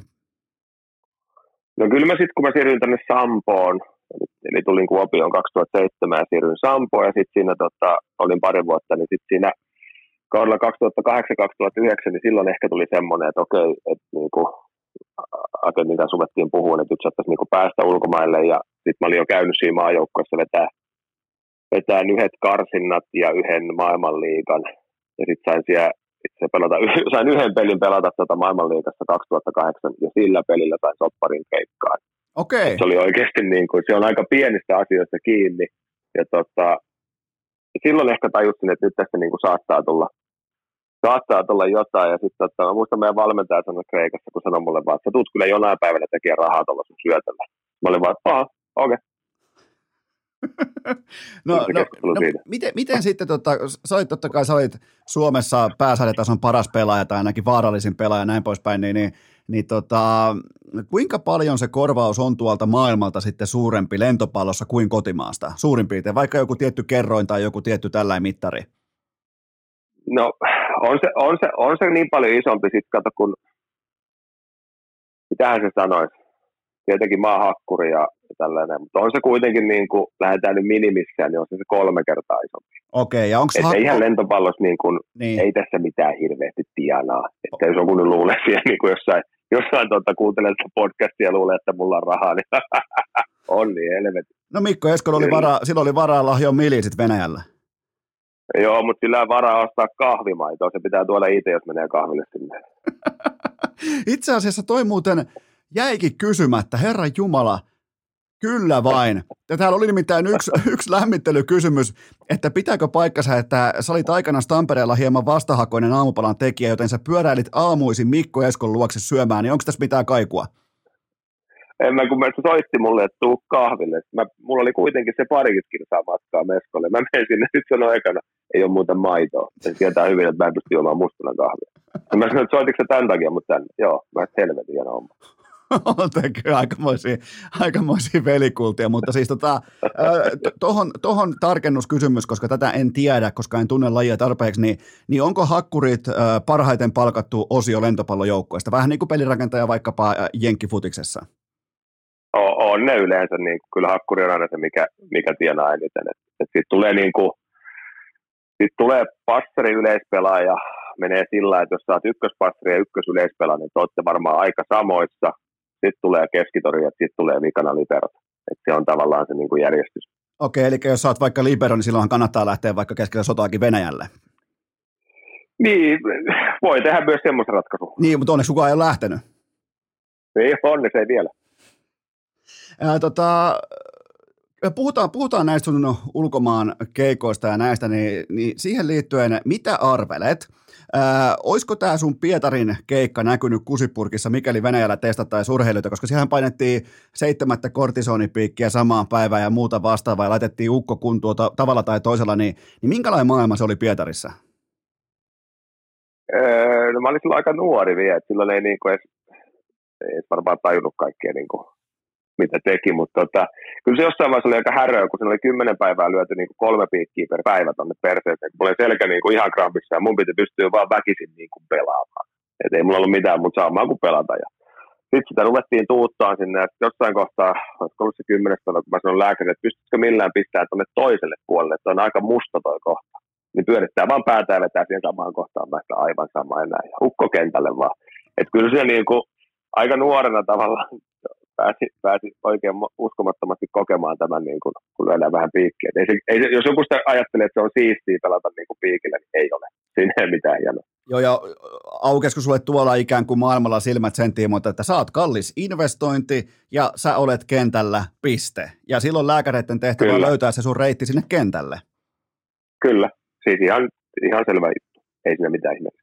No miten, miten tämä, tota, totta kai sulla on paljon, sulla on vaikkapa niin kuin 2009 lukien seuraavaan neljän kauteen, sulla on Kreikkaa, Ranskaa, Turkkia, Venäjää, Romaniaa, niin, niin tota, nyt kun on totta kai sä oot asettunut ja näin poispäin, niin, niin mit, mitä näistä, niin kuin, muuta kuin totta kai kokemuksia, uusia kulttuureja, rahaa, kaikkea tätä, mutta miten sä muistelet tota aikaa, kun sä siirryit aika paljon ja erilaisiin paikkoihin, kulttuureihin, nokkimisjärjestyksiin, niin, niin, niin minkälaista aikaa toi oli? Verrattain aika nuorellekin lelulle. No aika semmoista, silloin opeteltiin vähän kaikkea, että sitten me tavattiin vielä mun vaimon kanssa silloin, silloin just ennen kuin no itse tavattiin Rukalla mestaruusjuhlissa, niin tota, sit se lähti mukaan heti mukaan Kreikkaan ja mä en ollut tiedä, ikinä ö, asunut niin kuin kenenkään muun kuin Sivulan kanssa. Mä en tiedä, lasketaanko sitä parisuhteeksi, no melkein voi laskea. Ja tota, siinä tuli niin paljon tiedätkö, uutta. Ja sitten kun tämä mun luonne, että mä en ihan hirveästi kestä sitä, että, että mulle niin kuin, tavallaan, ei voi puhua kukkoilusta, mutta tavallaan, että mua ei niin kuin arvosteta, tai sillä niin kuin, uh, urheilumaailmassa, että, että mulle ei makseta palkkaa. Mä en tiedä, käytetäänkö tänään arvostus vai kunnioitus vai mitä tahansa. Ja sitten tota, mä en ikinä odottanut, että mulla meni heti hermo, kun palkat myöhässä. Mä sanoin, että mä en pelaa, jos ei tule rahaa, ja mä lähdin heti pois. Et sen takia siinä on tullut muutama semmoinen maa, että mä en oikeasti katsellut sitä meininkiä, että jos ei tule palkkaa, niin mä voin olla ilmaiseksi myös kotona. Ja sitten moni aina ihmetteli, että miten sä voit tehdä noin, että, pitäisi venaattia. Sitten mä annan, mä annan sen vertauksen, että okei, sä menet töihin ja sulle, sulle sanotaan, että sä palkkaa, niin menet sinne uudestaan. No et vittu varmana. Ja, ja, niin tavallaan, miksi mun pitäisi tehdä se niin? Niin ja varsinkin jos sut on hankittu äh, tähtihakkurina, niin kyllähän sun pitää tavallaan niin kuin asettaa rima niin kuin ihan perusasioihin, kuten vaikka siihen, että palkka maksetaan ajallaan ja oikeana summana oikealle tilille. Siis ihan arjen perusasioita eikä mitään Helsingin kaupungin toimintaa, joten, tota, joten tota, tavallaan mä heittäydyn tuossa ikään kuin samaan kelkaan, että mä tavallaan pystyn myös kuvittelemaan sut siellä maailmalla, koska siellä on varmaan totuttu siihen, että tuolta tulee toi vähän yli parikymppinen poika jostain Pohjoismaasta ja no sitähän on helppo koijata ja kokeillaan vähän pumpata siitä, että tota, saataisiko tollain tai tollain, niin kuin, vähän niin kuin tällainen pay-per-view-tyyppisesti, niin kuin, että et, et, et maksetaan vaikka bonuksina sitten yhtäkkiä ja vaihdetaan sopimusta lennosta, niin sä otit siihen tiukan standin, että vitut. Joo, ja siis niin kuin, onkohan mä kertonut tätä tarinaa? Oon, mä oon mä ehkä kertonut jollekin medialle. Kun sit mä olin Turkissa ja sitten palkat oli myöhässä, no okei, sitten tuli eka palkka ja toka palkka totta kai heti myöhässä. Ja mä päätin vaan, että okei, mä lähden täältä meneen. Ja sitten mä pyysin muutama joukkuekaveri heittää mua kentälle ja en puhunut seuralle mitään, en puhunut agentille mitään. Ja sitten tota, en lähtee mun aamuista heittää kentälle ja mä oon just pääsemässä niin kuin nousemassa koneeseen. Että tulee se kuulutus, että nyt voi nousta koneeseen. No mä rupean nousemaan, sitten poliisi tarvaa mua kiinni, että hei, että älä nouse vielä, tuo muutama ihminen joka haluaa jutella sun kanssa. Sitten mä sanoin sille poliisille, että ei kun mä haluan nyt, mä haluan nyt pois tältä persereistä ja niin kuin aika nopeasti, että nyt mä menen tuonne koneeseen. Sitten se on tullut, oota hetki, että he hakee noin tyypit ja No ne ei tietenkään pääse sinne puolelle, missä mä menen sitä konetta, vaan ne odottaa siellä toisella puolella. Heiluttaa tällä rahasekkiä ja näyttää suut takaisin. Niin nostin vaan, nostin vaan keskisormen pystyyn ja nousin koneeseen. Sitten agentti soittaa, kun mä oon Frankfurtissa, että missä helvetissä sä oot. Mä täältä tullaan takaisin. Ai sieltä alkoi löytyykin rahaa ja vielä niin kuin shekki muodossa. Ja, Oo, mutta oli mennyt sen tietyn, tiedätkö, sen rajan yli, että siitä ei ollut enää niinku paluuta meikäläisen nuorilla hermoilla. Ei, niinku, ei, ei mitään mahdollista mennä takaisin enää. Mutta on hyvä, niinku niin yli. Niin. Toi on hyvä, että löytyy kielimuurista huolimatta löytyy, ilman agenttiakin löytyy yhteinen niin kuin kansainvälinen elekieli. Keskisormi, oikein, siis oikein ajoitettu keskisormi, ihan kaikessa niin kuin aikuisuudenkin tilassa, niin sehän on helvetin tehokasta kommunikointia. se on niin kuin tosi kypsää. Ja nyt mieti se sama valmentaja, mikä meillä oli silloin, että se on kysynyt mua kolmena vuotena pelaa, niin sen jälkeen kysyy vielä pelaa uudestaan. Okei, mutta mut huomaatko, kuinka, et, et, et, ei niitä kuitenkaan niitä tähtihakkureita, niin niitä ei joka paikassa ole. Ja, ja se tulos siellä kentällähän se oli kohallaan. Ja, ja, ja sitten kun joutuu katsoa tällaista perseilyä, niin, niin on, on niillä tavallaan otsaa kysyä vielä uudestaan. Oo, mutta se, on- se on siinä maassa ja- tai siinä kulttuurissa se on varmaan ihan normaali, tiedätkö? Et ei, ei se ole niille mikään semmoinen, niin kuin, että palkata ja maksamatta ja mediat paukuttaa sitä, vaan okei, ne jää maksamatta, mitä sitten? Me saadaan kyllä uusia pelaajia jostain, mille voidaan taas jättää maksaa. Ei No. no. siinä niin kuin se, se on osa kulttuuria. Onko tuolla tota muita vastaavia erikoisia jännittäviä tarinoita tuolta Kreikasta, Ranskasta, Turkista, Venäjältä tai Romaniasta? No ei sieltä, niin kuin, totta kai sieltä kaikenlaisia. Mä, mä aina muistelen niitä pätkittäin, niin kuin, niitä tulee. Mäkin olen kertonut sata kertaa niitä tarinoita, kun ei, ei sieltä loppupeleissä jäänyt. Niin kuin, joo, totta kai mä sain niin kuin, palkkoja sun muita, mutta, mutta niitä tarinoita on niin hemmetisti. Mutta sitten aina semmoisia, niin kuin, mäkin olen niitä kertonut, ja eikä osaa semmoisia, että ei ne kuulosta, niin kuin, jos et tiedä vaikka lentopallosta tai, tai yleensäkin niin urheilusta tavallaan lainalaisuuksia, niin ei ne, ei ne edes välttämättä hauskoja niin kertoa. Niin. Mutta mut kaikki on tapahtunut, tiedätkö, se, yksi oli se, kun haettiin Venäjältä palkat, niin kyllä sekin aikamoinen keissi oli. No mitä siellä tapahtui? No ei. Mä nauratti vaan se tilanne, kun mennään tota sinne Pietariin, että marssitaan agentin kanssa siihen toimistoon molemmilla. Sanotaanko pieni kohmelo saattoi siinä laivalla saattoi vähän venähtää toi, toi edellisiltä ja sitten marssitaan siihen toimistoon ja yleensä se miniklip, ei anteeksi, se muovitaskun. Ne pistää normaalisti papereita, niin ne on pistänyt sinne seteleitä ja sitten siellä on vielä kolikoitakin. Ja sitten agentti kuiskaa tälleen, nyt vietiin muuten kaikki. ja ei muuta kuin keskustaa syömään. Ai. Sieltä tuli kolikkoja myöten sitten muovitasku. Siellä oli siellä kolme tai neljä kolikkoa. Ai, ai, ai. Mieti, kun nyt jotkut nuoret Oh. lentopalloilijat kuuntelee ja ne haaveilee urasta maailmalla, niin se totuus on kolikkotaskuja ja, ja tota, No, mutta ne, ne, tekee ehkä erilaisia valintoja, tiedätkö, ne, ja siis toi on muuttunut niin paljon, toi nyt tiedetään aika paljon niistä paikoista, mihin ei kannata mennä, tiedätkö, että mistä niin kuin aika varmasti tiedät, että sä et saa rahoja. Niin, Niin. se tiedetään aika hyvin jo. no, no minkälainen paikka toi kaikkien suomalaisten suosikkilomakohde Iran oli? Se oli oikeasti, kyllä se on niin kuin, siitä on vaan helvetin iloinen, että siellä meni edes käymään. Tiedätkö, että siellä oli se vähän aikaa, mitä oli. Se on niin erilainen, sitä ei niin kuin, sitä ei, sitä on tosi vaikea selittää, kun kukaan ei välttämättä tajua, miten oma paikkansa se on, kun siellä ei niin kuin mitään länsimaalaista. Siellä ei yhtään ketjua, niin kuin länsimaalaisketju. Siellä niin kuin, ne ei tiedä, ne ei tiedä Michael Jordania, ne ei tiedä Michael Jacksonia. Meillä on joukkueessa kaksi junnua, ne ei tiennyt, niin kuin me koitettiin luetella niille nimiä, ne ei tiennyt yhtään ketään. Niin se on niin kuin, se on niin suljettu se, tiedätkö. Totta kai Tehdanissä on sitten paljon nuoria, mitkä nyt niin kuin rupeaa, ja on muissakin kaupungeissa, mitkä rupeaa niin pääsee nettiin ja pääsee Facebookiin ja bla bla bla, että saa sitä tietoa. Mutta on se oikeasti niin kuin tosi aivopestyä se homma. Okei, että se oli tollai, tollai paikka. Ja, ja, tota, ja tuliko sieltäkin jotenkin erikoisempi lähtö? Oliko sieltäkin, että, että, lähe, että nyt tämä piisa ja lähdet pois? Se meidän italialaiset lähti eka, koska ne lähti salaa, koska sä et voi lähteä siltä niin, että sä vaan sanot, että mä lähden, koska ne estää sun lähdön. Eli me italialaiset ne kertoo ainoastaan mulle, että ne tulee lähteen sieltä, kun ei ole tullut palkkoja.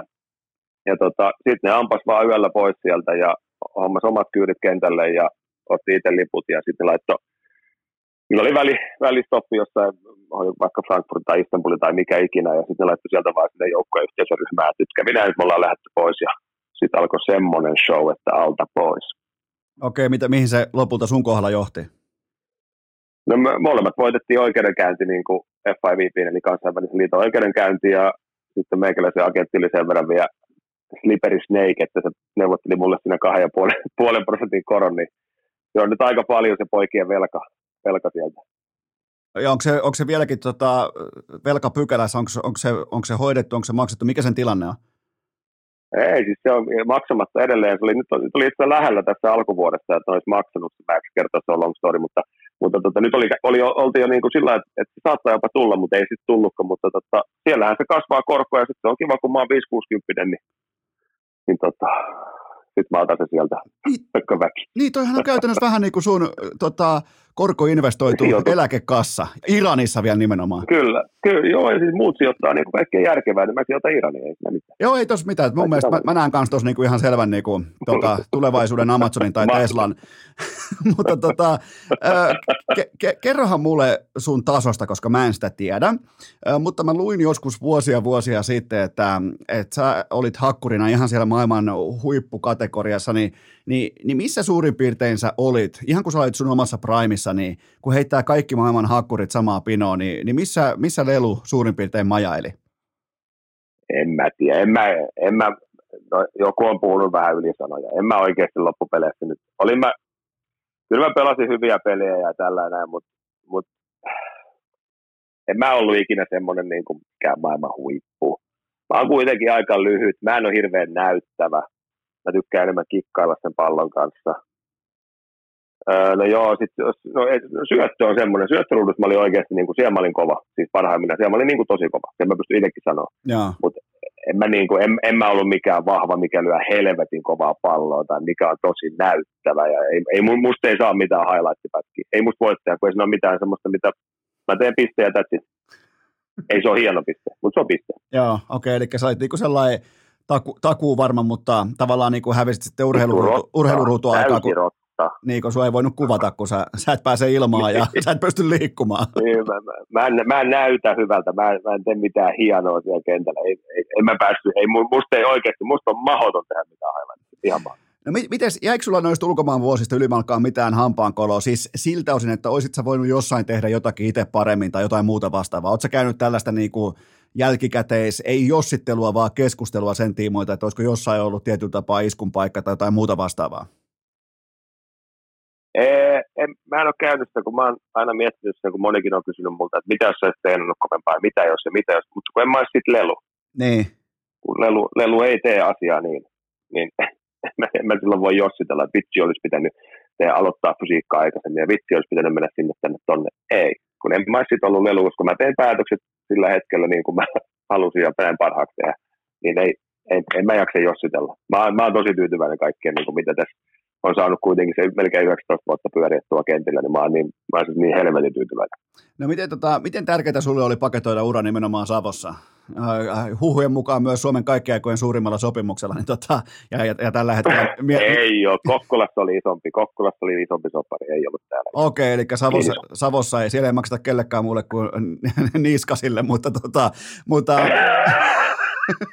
ei, kun ne oli järkeviin, ei vaan pitkän. Se oli, se oli eri aika, se oli eri aika tämä Niin, niin tota, ku, kuinka tärkeää sinulle oli nimenomaan, että siellä pistetään homma, homma purkki? Aika pitkällä sopimuksella vielä, mikä oli silloin aika poikki. Mä muistan, kun se sopimus tuli, niin se oli vähän sellainen, että oho, viisi vuotta Suomessa. Niin, tota, niin, niin se oli, se on, totta kai se oli iso spektaakkeli ja näin poispäin, niin, niin niin, niin miten, sä, miten sä tän näet tämän nimenomaan, että miten sä tavallaan niin ratsastit sitten lopulta auringon laskuun?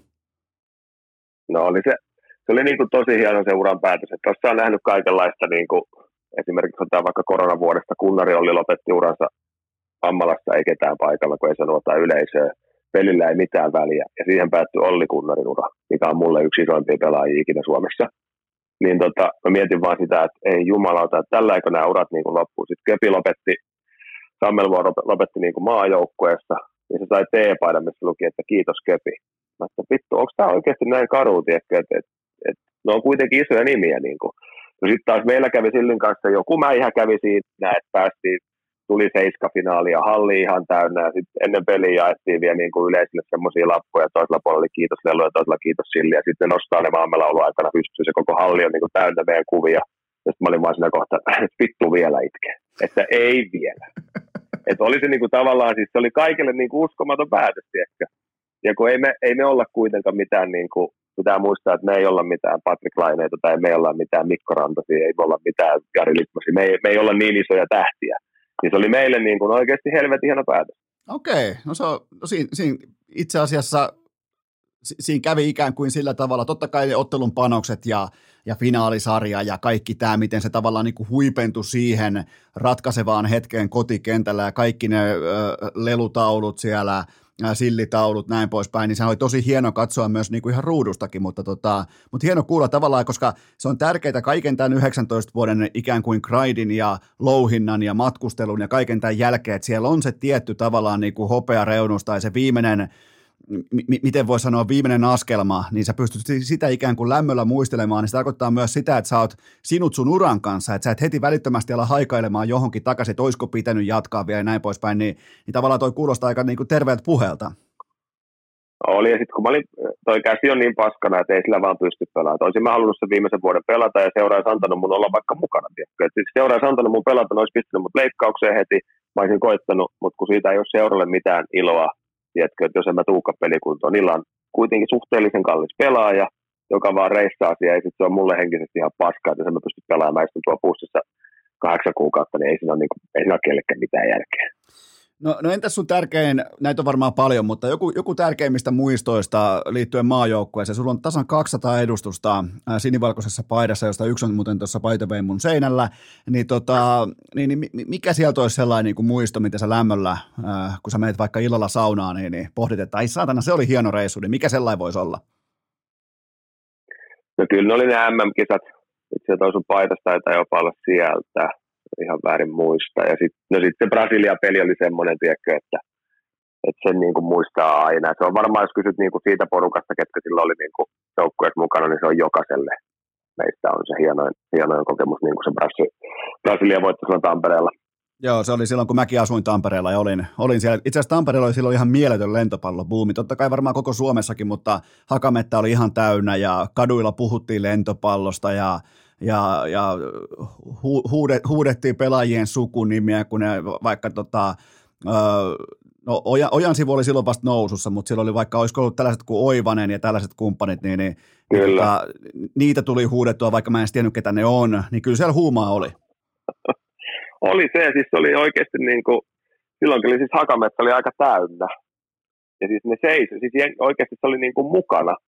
Ja sitten sit se sama oli vähän silloin Puolassa, kun oltiin 2014, mä en nyt tiedä, oliko siellä 5, 6, 7 vuotta, paljonko niitä suomalaisia oli.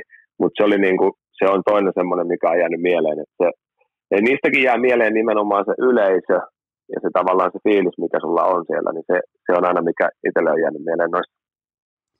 Okei, ura paketissa. Toinen ura alkaa totta kai uusimpana managerihommat ja sitten on ollut jo vuodesta 2017 saakka on ollut pelaajat.com.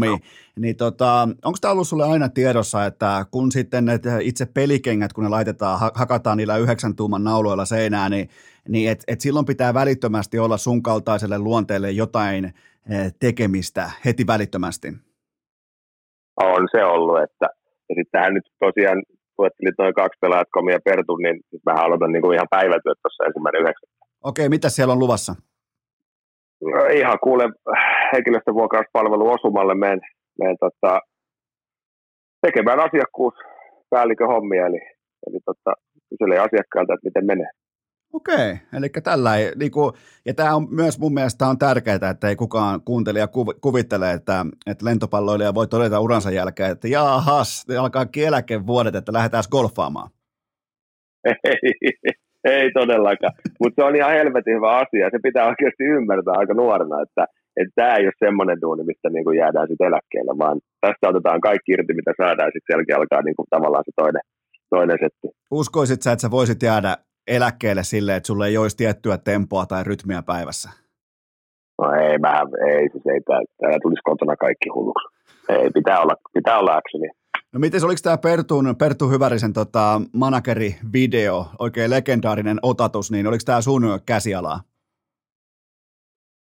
No se oli itse asiassa, siinä on vähän, tota, siinä on vähän konsultoitu eka, eka tota, yhtä kaveria, Henkka on konsultoitu siitä, että oli tavallaan semmoinen idea, sitten se antoi mulle sieltä vähän niin kuin, että teen näin. No sitten mä soitin Pertulle, sitten Pertun kanssa puljattiin sitä kahdestaan.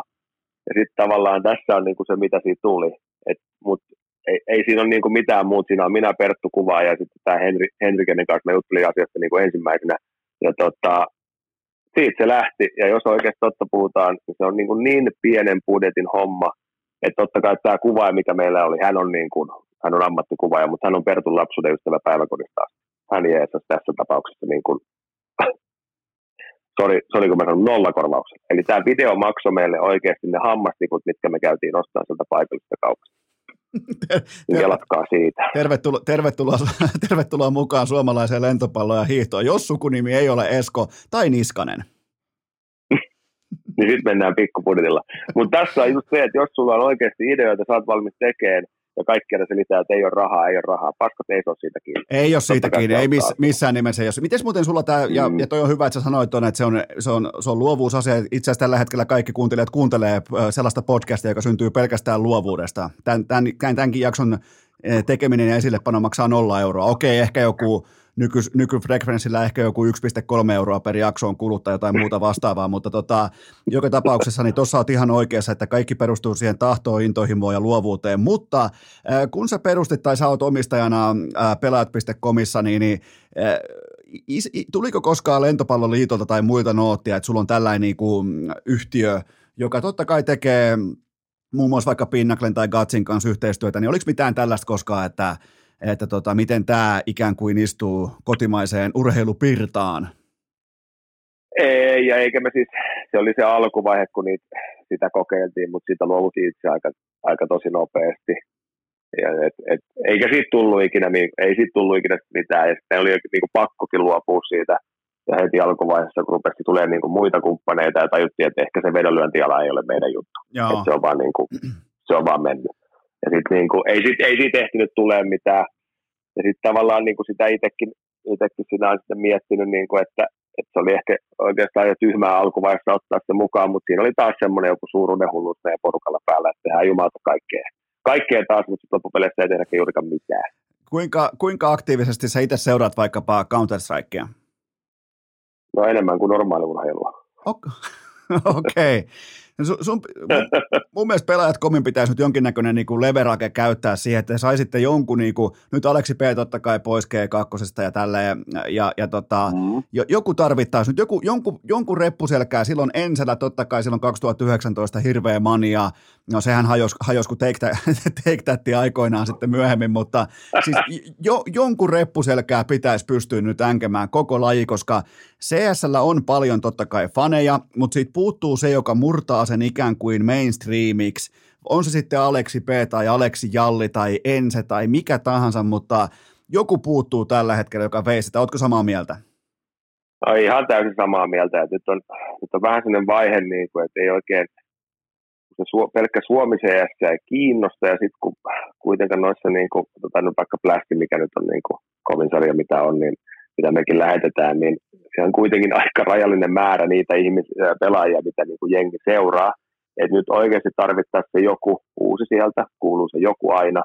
Mutta tota, kyllä, kyllä niitä sitten tulee aina, aina niin kuin, että et nyt on vaan se vaihe, kun se, se oli, se CS näytti Suomessa vähän liian isolta, mitä se oikeasti oli. Että joo, meillä on helvetisti pelaajia, mutta se tuli niin, kuin niin nopeasti ja niin isosti, niin se antoi vähän väärän kuvan, tiedätkö, siinä alkuun. Tämä on mun mielipide. Oh, meillä, meillä, on oikeasti ammattilaisia, ammattilaisia töissä, millä on ehkä eri mielipide. Joo, joo, ja, ja, mutta mut silleenhän kaikki ehkä vähän ohuemmat huumat syntyy, että ne on hetken tosi kuumia, ja sen jälkeen niitä etitään, että mm. mihin vittuun ne hävis. Ja, ja sillä tietyllä tapaa, koska mä seuraan CS nimenomaan täältä niin kuin mainstreamin puolelta, ja kysymys kuuluu aina mun oma kohdana, että kiinnostaako se mua vai ei, ja tällä hetkellä ei kiinnosta, koska Aleksi P. sai kenkää G2, niin, niin tavallaan niin kuin puuttuu se veturi, joka ottaisi sen mukaansa, vaikkapa mun viikoittaiseen mediakiertoon. Elikkä, ja kuten nähtiin, niin se ensin Easy for Ends hu, huuma kohti Katowicen päälavaa ja näin, niin, niin e, jos ei sitä pysty kapitalisoimaan ja pysty oikeasti pysymään siellä maailman huipulla, niin nopeastihan sieltä tullaan sitten alas. Niin ja sitten tullaan, mutta sitten tavallaan niin kuin, mekin ollaan semmoinen niin kuin toimija kautta media, että me halutaan tehdä viidettä. Joo. Et me ei voida aina niin kuin nojata siihen, että joku suomalainen pärjää tai tulee joku. Meidän tarkoitus on tehdä viidettä, pelaa sitten siellä niin kuin Esko Seppäsen ja Leluajan sivun joukkueen vastaan joku muu. Mutta se on, tärkeintä on se viihde siinä, että tehdään sitä viihdettä. Itse asiassa tällä Tämä, hetkellä, mä, mä sanoinkin tuossa just ennen kauden loppua, että tällä hetkellä Suomen parasta CS-osaamista edustaa selostajat. Olvari, Robu, mm. kumppani, Tompha, niin tota, nehän on ihan helvetin viihdyttäviä ja sitä on, se on hieno laji katsoa. Mäkin kun avaan vaikka Pelaat.comin streamin, niin, niin, niin ja, ja, mä tiedän, että siellä on tehtaan takulla Olvari painamassa, niin, niin se, si, si, siinä on melkein sit ihan sama, ketä siellä häkissä on vastakkain, koska se on aikamoinen, se on aikamoinen Ruotsin laiva kuitenkin se, se tota, kokonaisuus. Ja, ja, ja mun nyky, nykysuosikki ehdottomasti isoissa turnauksissa on se, kun on, Olvari on sellaisessa niin kuin aivan täysin jopa syyntakeettomassa sekoamisen tilassa, ja Twista yrittää vieressä vähän niin kuin rauhoitella. Se on, se on todella sellainen pikantti matchup.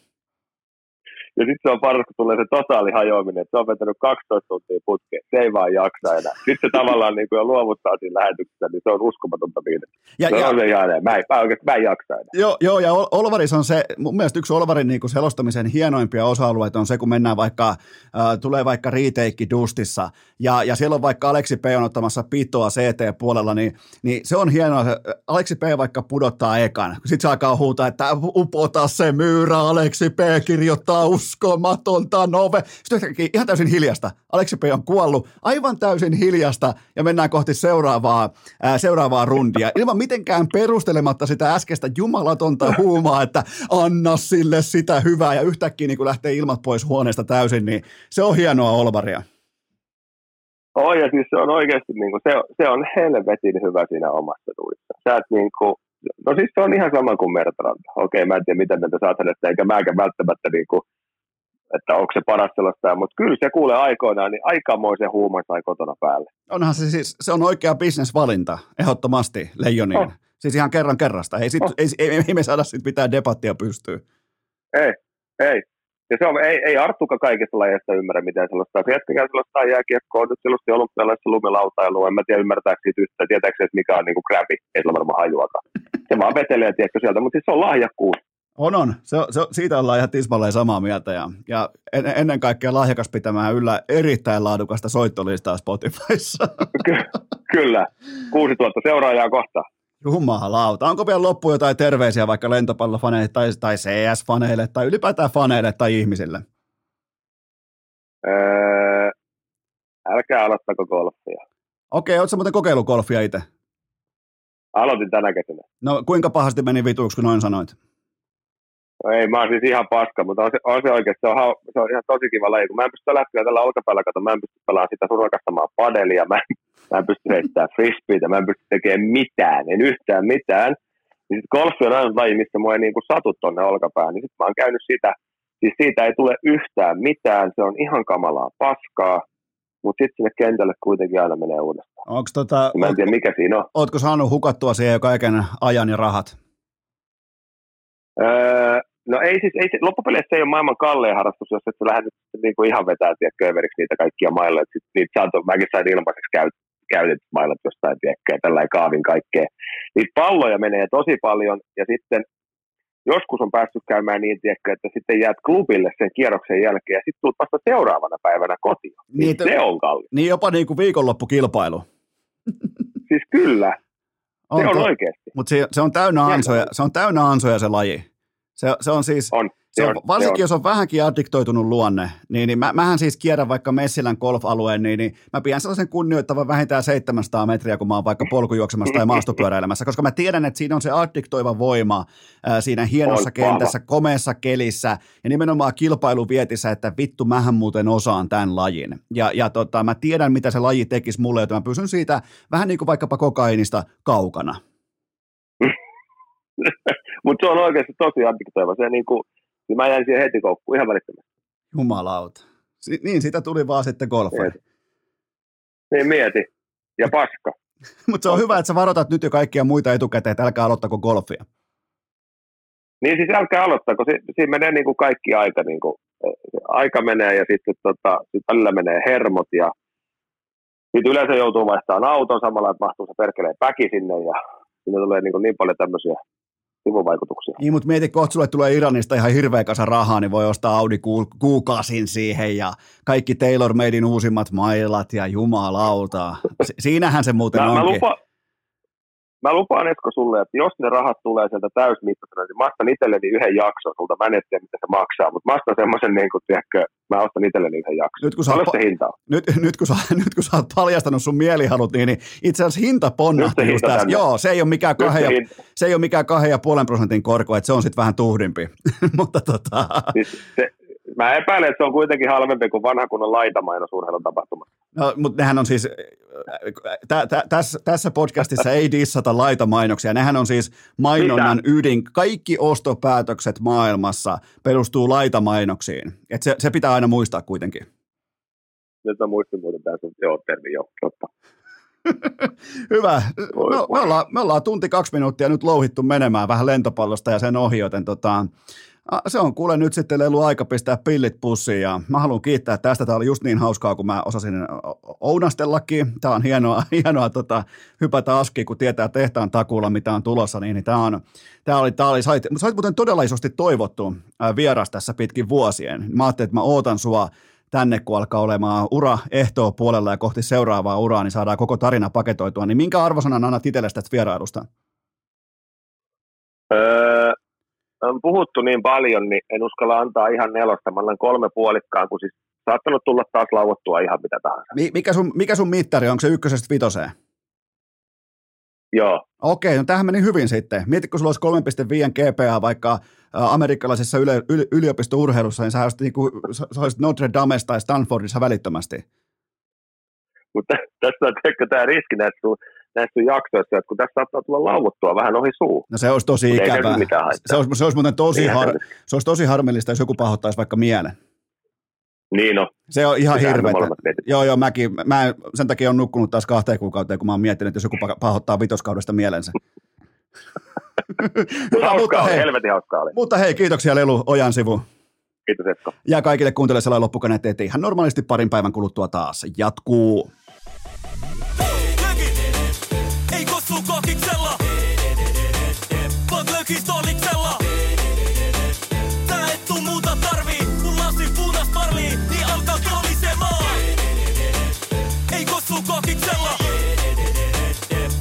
Vaan glögistoliksella. Tää et tuu muuta tarvii, kun lasi punas parlii, niin alkaa kolisemaan. Kiitos, että olette pysyneet pykälässä tähänkin asti. Toivotan teidät kaikki tervetulleeksi myös jatkossa. Muistakaa nauttia elämästä arjen vastoinkäymisistä huolimatta. Allekirjoittanut kiittää ja kuittaa peliä. tämä jo tässä.